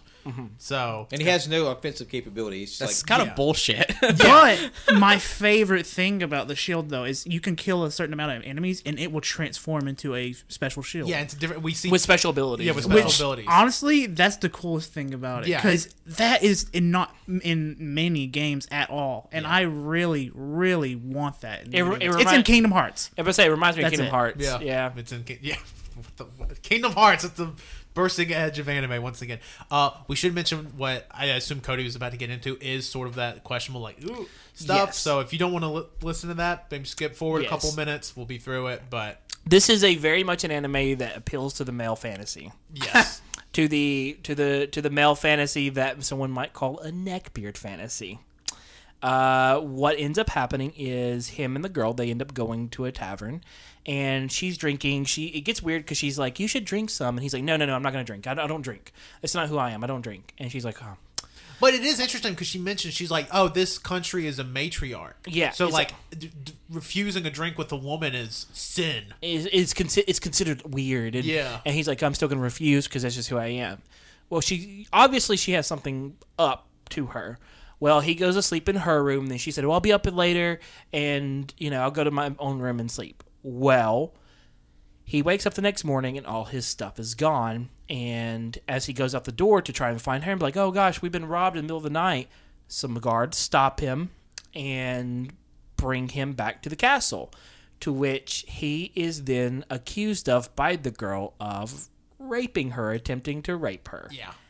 And he's like, "I did not do that." Obviously, he did not. He and obvious, it's obvious in the show that he did not do that as mm-hmm. well. That she is lying about it, and it seems that her and the Lance hero or the staff hero mm-hmm. are in on it together. Yeah. and the king's like, "Well, I can't do anything about it uh, unless I." These three seem capable, but. I can't summon another shield hero unless I kill all of you, unless all you die. Yeah. And, and then at that point, the other three are like, oh, fuck. fuck. yeah, and they're and the other three, none of them are defending him. None of them say Yeah. like, "Oh, let's get some more evidence." Like, are, you it's know, it's evident that the the bow hero and the sword guy aren't in on it. Like this is very much a plot between the staff Yeah. hero and this girl. yeah, they just automatically condemn him for this, and he's like, "I didn't do this. I didn't do this. She lied. She's lying. She's lying," and uh, and, and everyone's just like, "Yeah, we don't believe you." And then word spreads that he's a rapist throughout the town. And that's basically where we start to see him kind of changing his attitude of not only is he the shittiest hero, but he's the shittiest hero that has to deal with these rape accusations. Yeah. He's And all and also before all that, rumors were spreading towards through town that he didn't know what this country was, Yeah. as opposed to the other three. So they were like, "Yeah, he's dumb." Too. Yeah, So and uh, so because like they think these heroes are just like they're of legend, Mm-hmm. so they should already know. And so he's, and so now he has to kind of deal with the rumor of him raping her.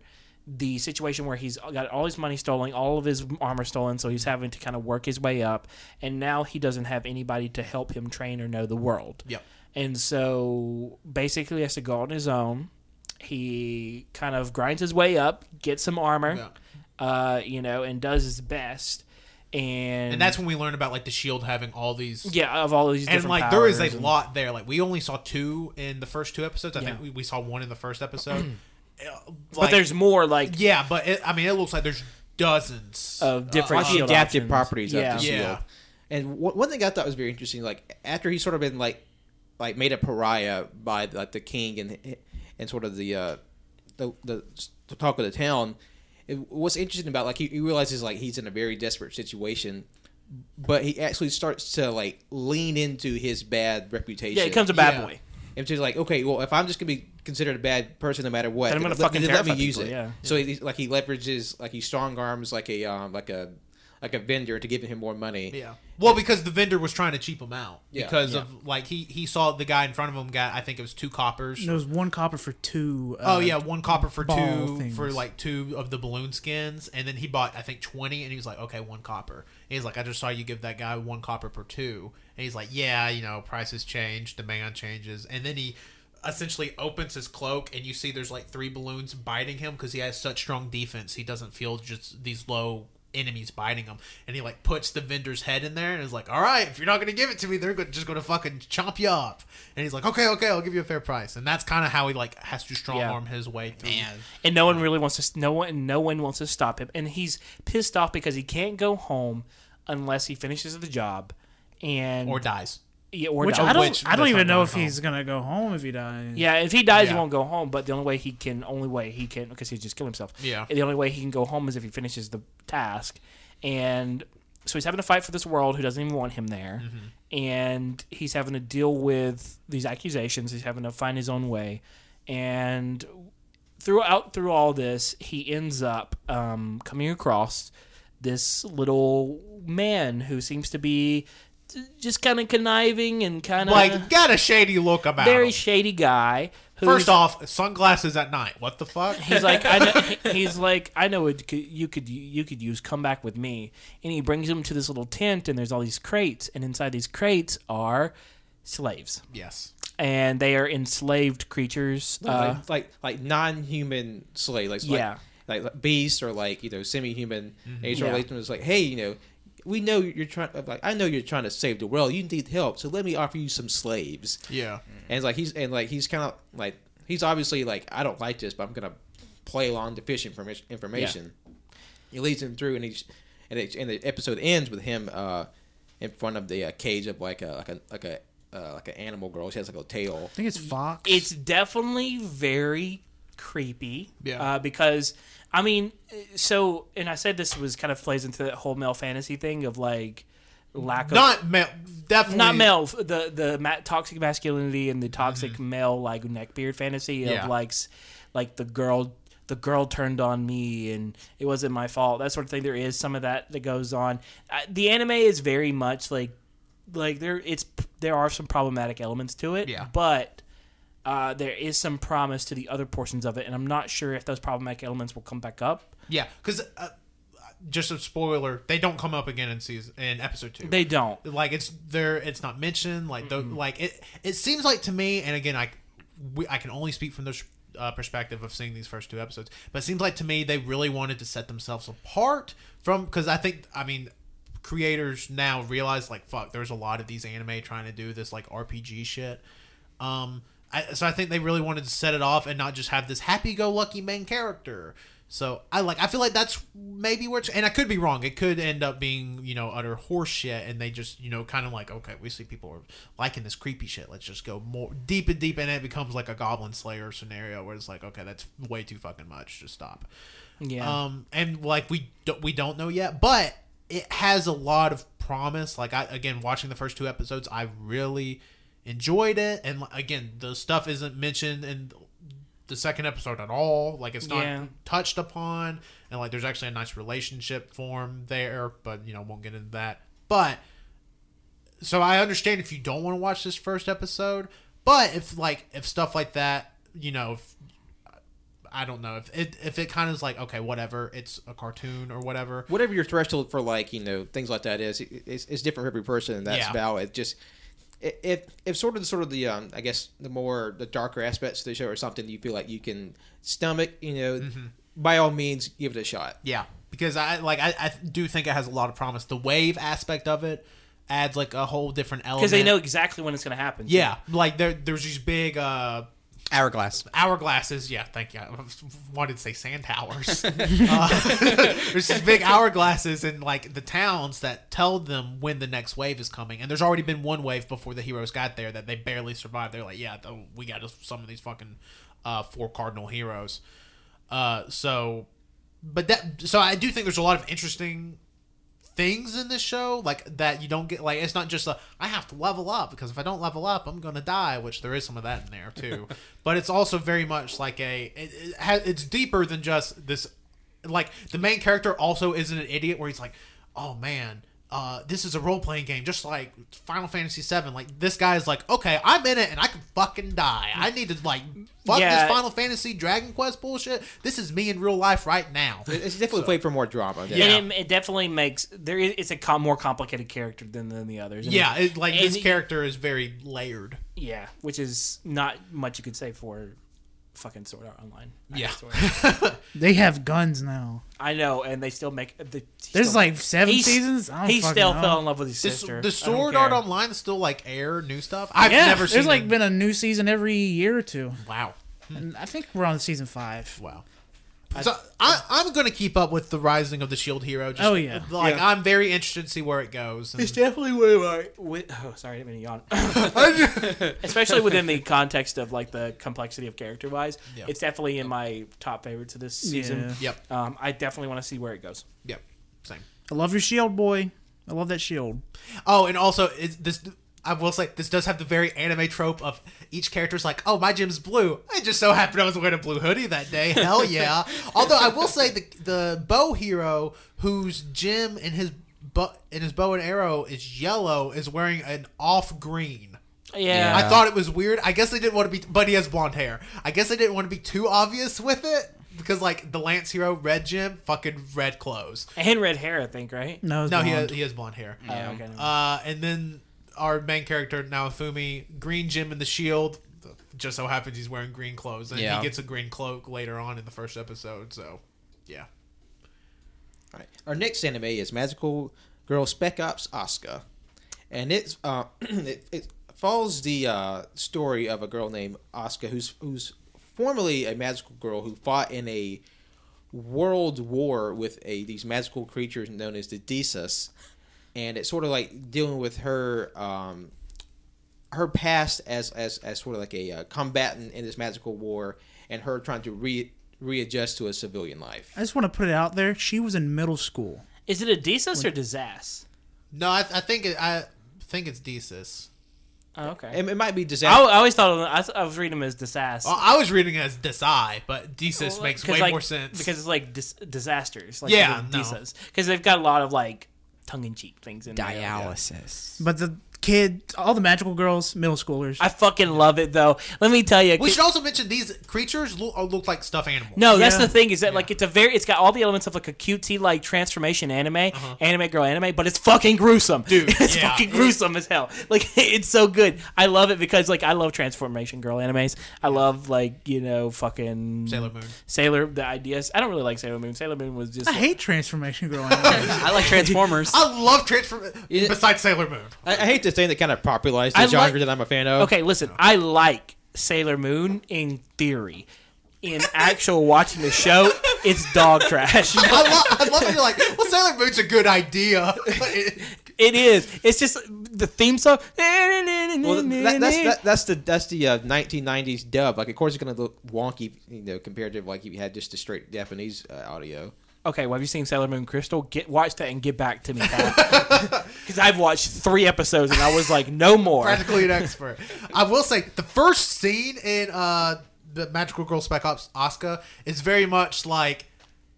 Fuck yeah! Like it shows a transformation, and like this music is playing, and she just fucking chicks, and it's just like, I'm in it. Yeah, she pulls up. I mean, a, a sword sound, I guess. she pulls up these fucking knuckle knives. I don't know what they're called. They're like, Yeah. Karambit.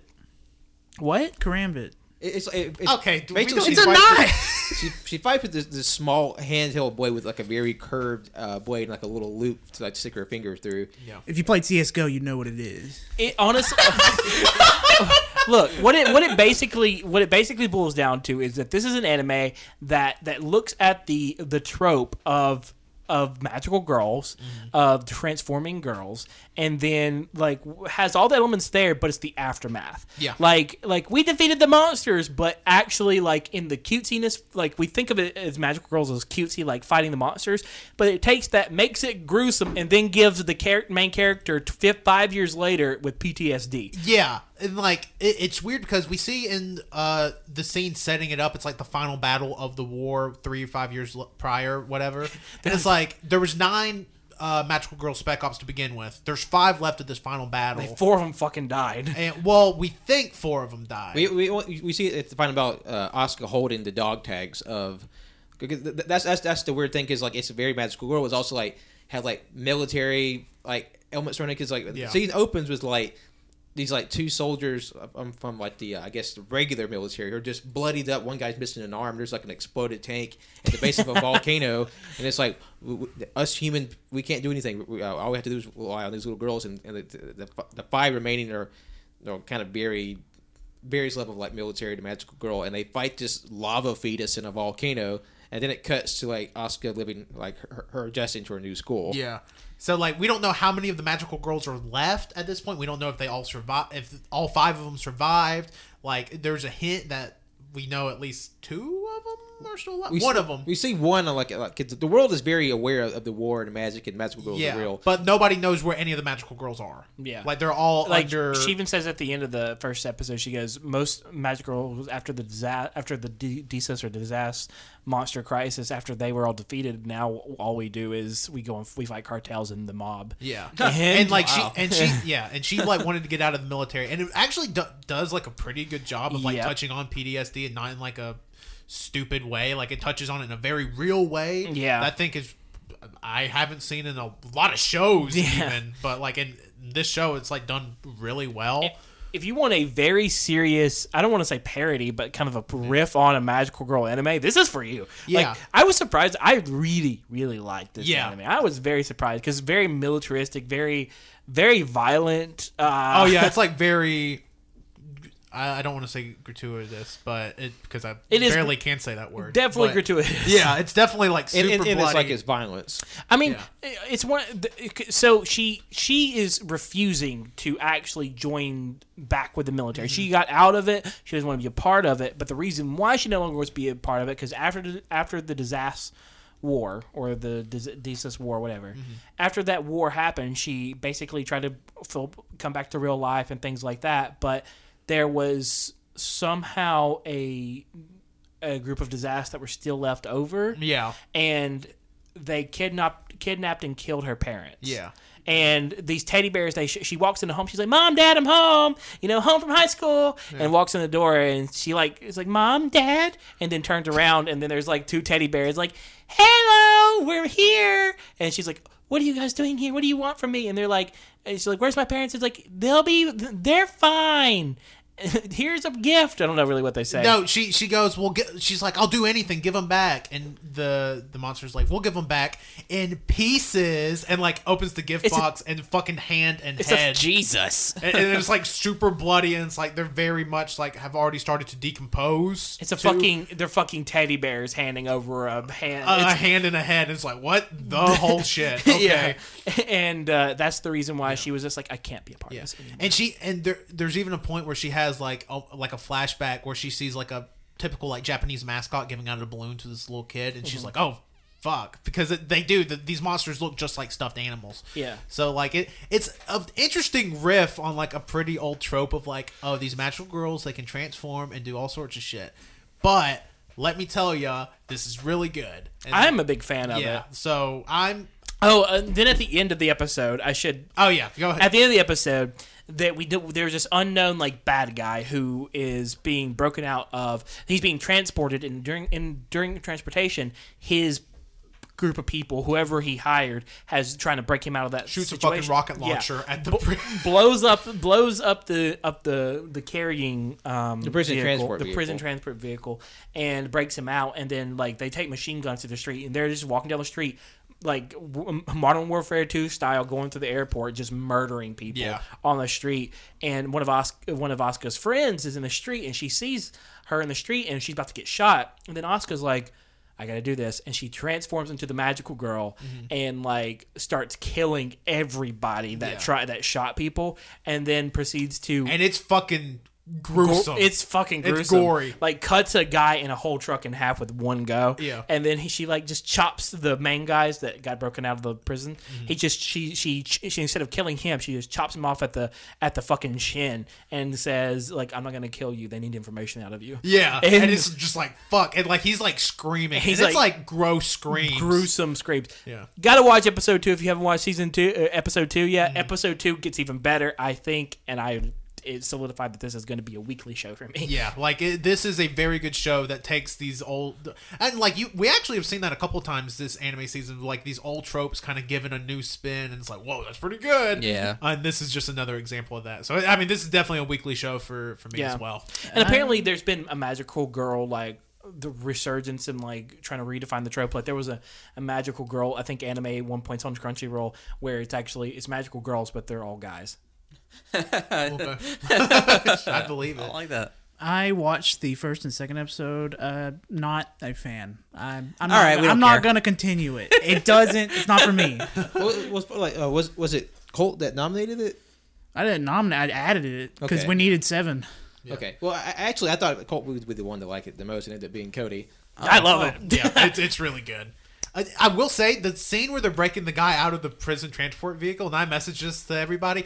It's fucking frame by frame identical to this to the breaking out the guy in the prison transport vehicle and Mission Impossible Fallout.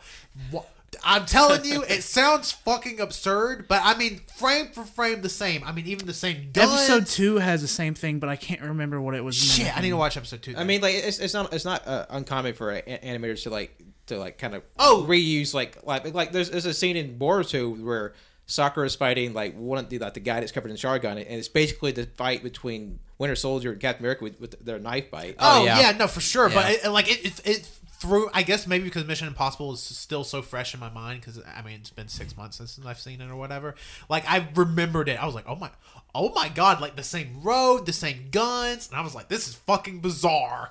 So yeah, watch it if you like Mission Impossible Fallout. Pat, Yeah. what is our final anime we're talking Our about? Our final anime of, of the uh, the season that we're reviewing is um, Dororo, which is the latest adaptation of Osamu Tezuka's classic series, uh, which started as a manga in 1967. wow, the year before I was born. Yep. and uh, takes place in the uh, 1969. 67 would have been the year before 68. 69. 68 69. 1968 didn't actually exist. 69. They were like in 67. They were like, "Gotta jump right to 69, baby." Oh my god. You What if you went back on Wikipedia and there was no 68? I wonder if there's just a year of recorded history where just like shit didn't happen and they were like, Fuck. fuck it, let's skip Ah. it. Yeah, probably. That's ex- Man. they got they got to June and were just like nothing's happened and I don't foresee anything happening. Let's skip. yeah, this is like, We're actually living in 2020 right now. all right, Pat, take us through it. Uh, Dororo uh, takes place in the, uh, the Sengoku era, which is the, the Warring States era, like 1400s to the 1600s in Japan. And it starts with the um, the lord of a very deeply impoverished land um, offers a offers up a deal with um, demons that they can have anything they want so long as they make him the great uh, ruler of this land. And at, at, at this time, his, his young son is being born. And at the moment of his birth, he is struck by lightning and completely disfigured. He is he is when he when he um he is born, he has no eyes, no nose, No uh, flesh at all. no no no skin, no uh, arms. and uh, his father, upon seeing this, realizes that his deal has come to pass, and he will receive all the power he wants. And he was just like, throw it out. Yeah, yeah, I mean, he was really like, throw it away. We gotta have another kid his, right now. His wife was like, "No, I love it. It's my baby. Get my baby back." He's like, "Nope, you didn't see anything. It's gone." and, and, like the kid's breathing, like it's not dead. Like it's it's, like, Yeah. The thing is, though, is that interestingly enough, um, the lightning when the lightning struck the Buddha the Buddha statue that was in the corner of the room had its head blown off, Yep. and uh, the rumor, the well, not the rumor, but the the spiritual thing says that the Buddha sacrificed itself to save the life of the baby. So Yeah. the demons were trying to take the baby, but yeah, the Buddha intervened. Yeah. yep. and um, the, the the child is sort of put in a very in a very very Moses situation. The child is put onto a boat and set out to drift. And um, there's an interesting bill that, that, that goes unnamed for the course of the series, but he's he's known and and and the uh, product outside as um, Biwa Hoshi. Basically, it, it translates to lute priest. It's, it's, it's, it's a blind priest that has a blade in the um, in the I guess the the, the handle of his um, lute. And uh, Which, by the way, Looks super awesome. practical. Never know.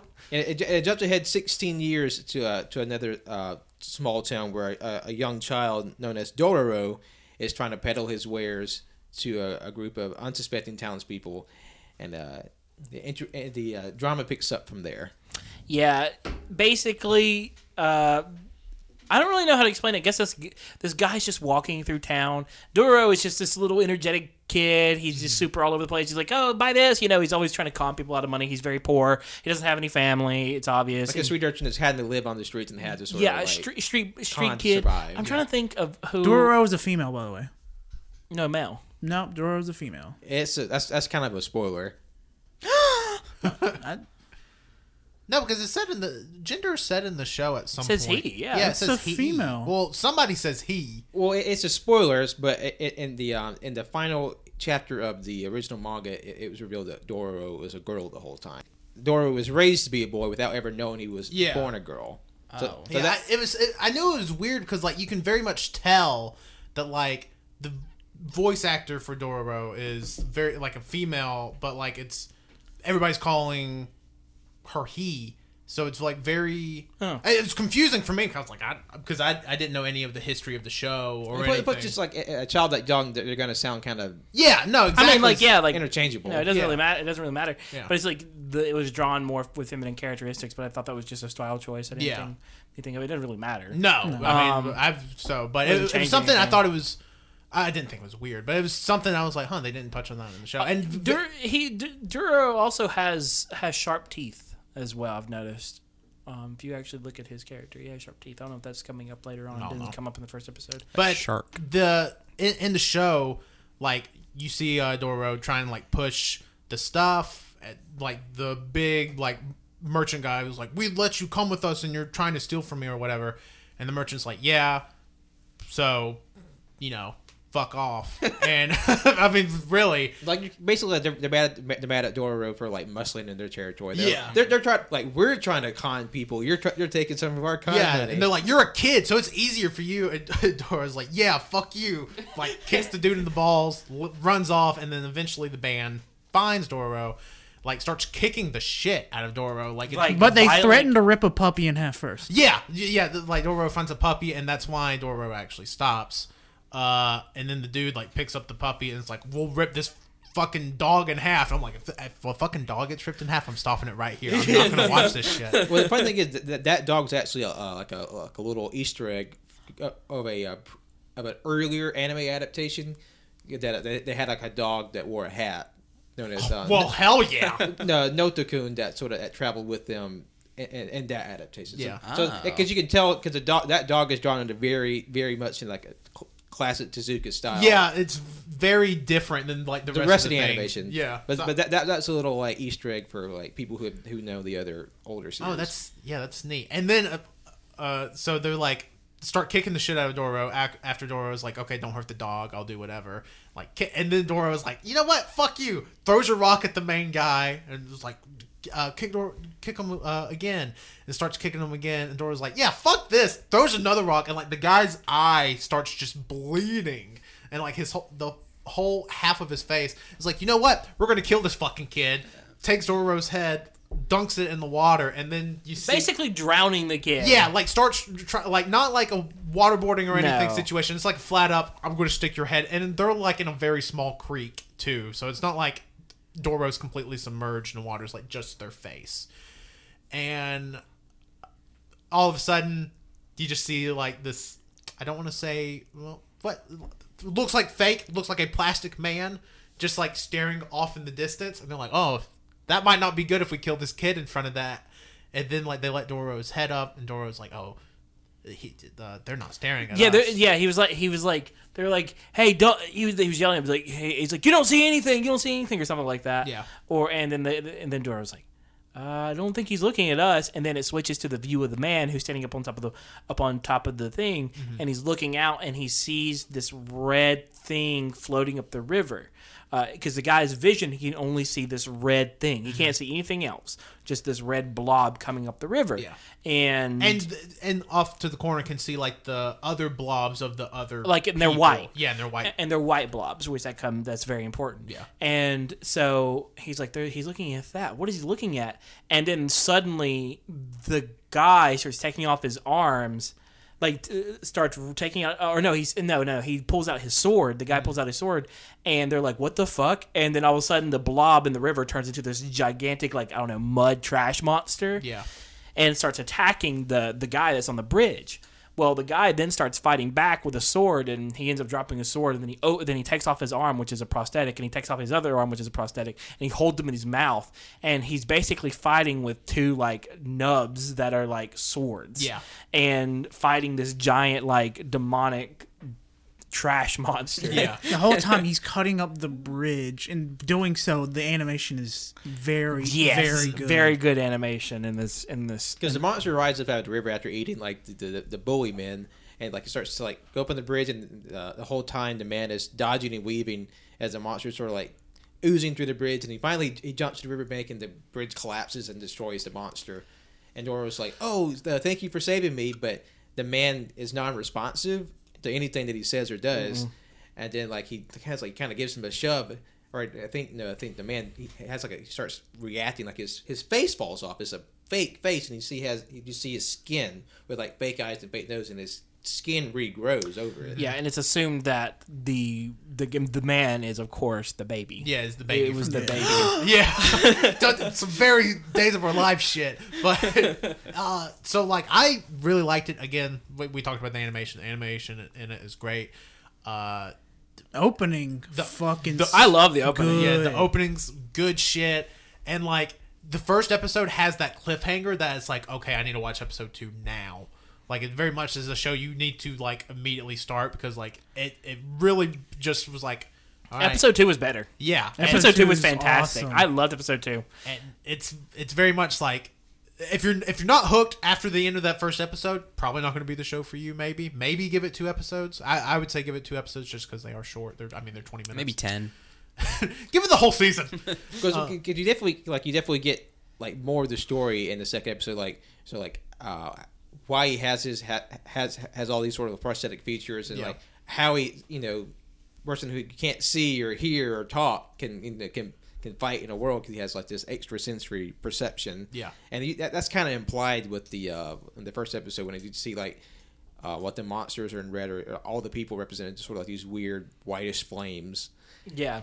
because that's, that's also implied with the uh, with the uh, the blind priest in the top of the episode because he, Yes. he sees the same way Yes. because he saw a red and a white flame on um the, on the man's body uh, when he was a child in the, in the river One of the interesting things that ended up happening in uh, the beginning of the episode was the caregiver. I think it was the caregiver that was giving helping the, The helping midwife. the midwife the midwife helping the baby the the the half baby be born. Uh, what the midwife did was she was the one who took him down, did the whole Moses or was it Moses or yeah the, like, It was Moses. the, the basically No. send uh, Jo- was Joseph. I don't really remember. Baby Jesus down the river. send the went to go send the baby down the river, and uh, she, as she does, she's like, it's very sad. I felt really bad. This demon kind of comes up out of the mud and eats her. Yeah. Well, just so happens the traveling lute uh, priest.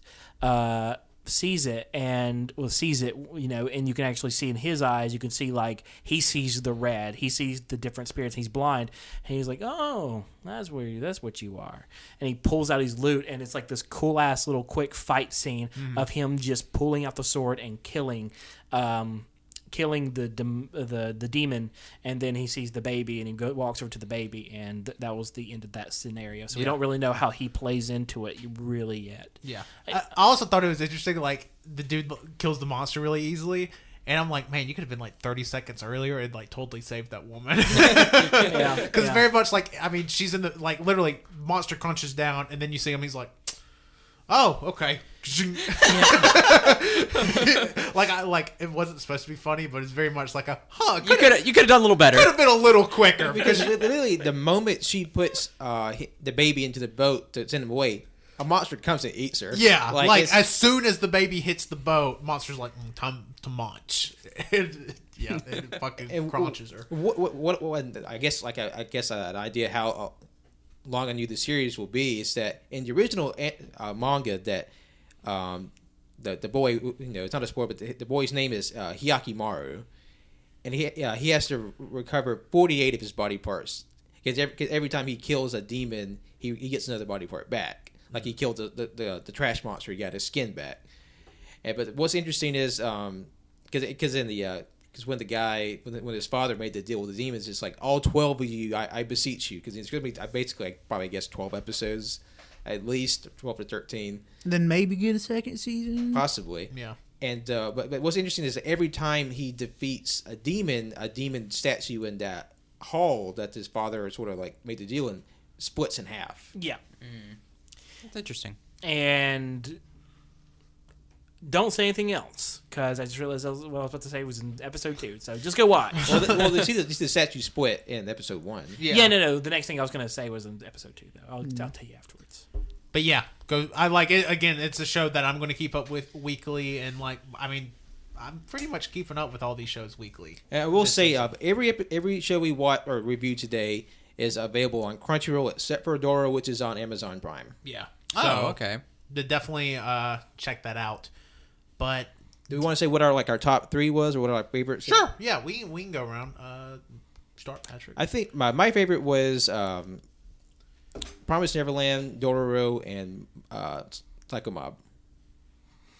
I'm gonna go. Mob Psycho. I'm gonna say my my favorite was Mob Psycho. Obviously, just I mean, it, it's established. I guess is why, and like I love the first season so much. So Mob Psycho, Promise Neverland, and I'm gonna say uh, Shield Hero is my three. Uh, I'm gonna say number one Dororo, number two Shield Hero, and three is Promise Neverland. Uh, number one, Mob. Number two, Boogiepop, and number three, Promise Neverland. Oh, this one's hard. Uh, I'm gonna go with Dor- Doro, uh, Asuka, and then Boogiepop. Okay. Wow. So I, but again, like I said, I like All these were great. All I mean, they're all great. all but the cat one are in my. on yeah, my- all but the cat. and my Asuka. roommate is a cat is still good. Like it's not it's like it's still bad. good. It's just I mean again, Literally, we this is my anime watch list for the week. Every week, this is what I'm watching. I'm watching on Mondays Mob Psycho, Slime, and Dororo.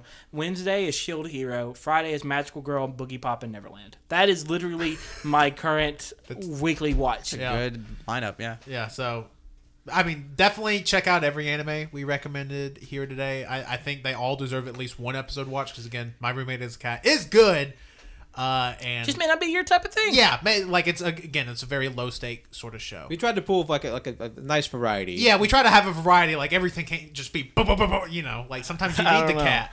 I don't know. I need. give me more Well, violence. Thank you, everybody, for listening to this non-canon file uh, episode of the All You Can Hear podcast. If you're listening to this on Friday, just know that earlier this week we released the Lads reboot Halo. You should go check that out. Uh, it was very funny. I remember it being very funny when we recorded it six months ago.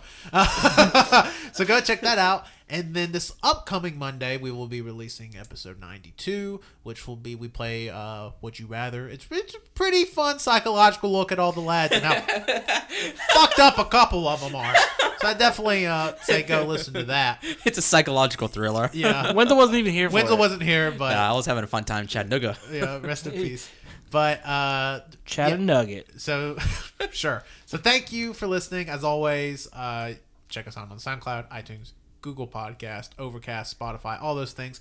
Follow us on those services. Leave us a like, a review, a subscription, a rating, all that stuff. Tell us what we're doing good, bad, ugly, We do. neutral. We do have th- that suggestion box up. Yeah, we have the suggestion box up. Uh, it will be in the link or in the description of this podcast. And coming up in a few weeks, we do have the anime um, March Madness. Yeah, well, a few few weeks. well, the anime openings. I want to say the March Madness. I'll have a specific date in a couple of weeks. It will be on the Twitter regardless, but you'll have plenty of time to nominate. You'll probably have about two or three weeks to nominate, same as the best songs of 2000s last year.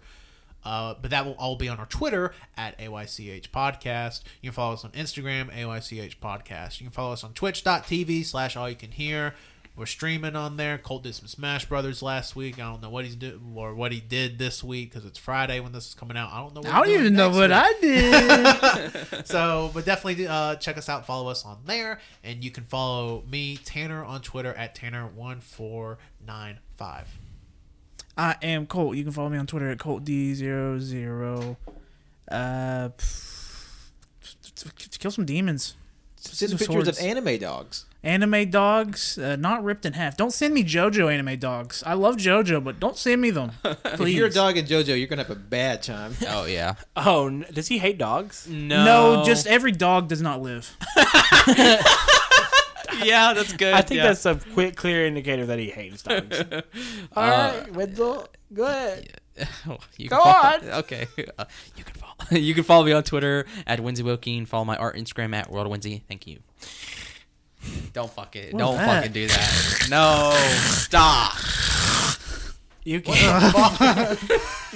you can. My name is Cody. and You can follow me at CODDOC11. That is CODDOC11 on Twitter and Instagram. Pat, you're up. This is Patrick. Thank you for listening. You can follow me on Twitter and Instagram at John Lost His Name. You can follow my art on Facebook at John Lost His Name Art. Uh, and again, we'll see you on Monday. Hey, let's do the thing when they break the chopsticks and they're like about to eat.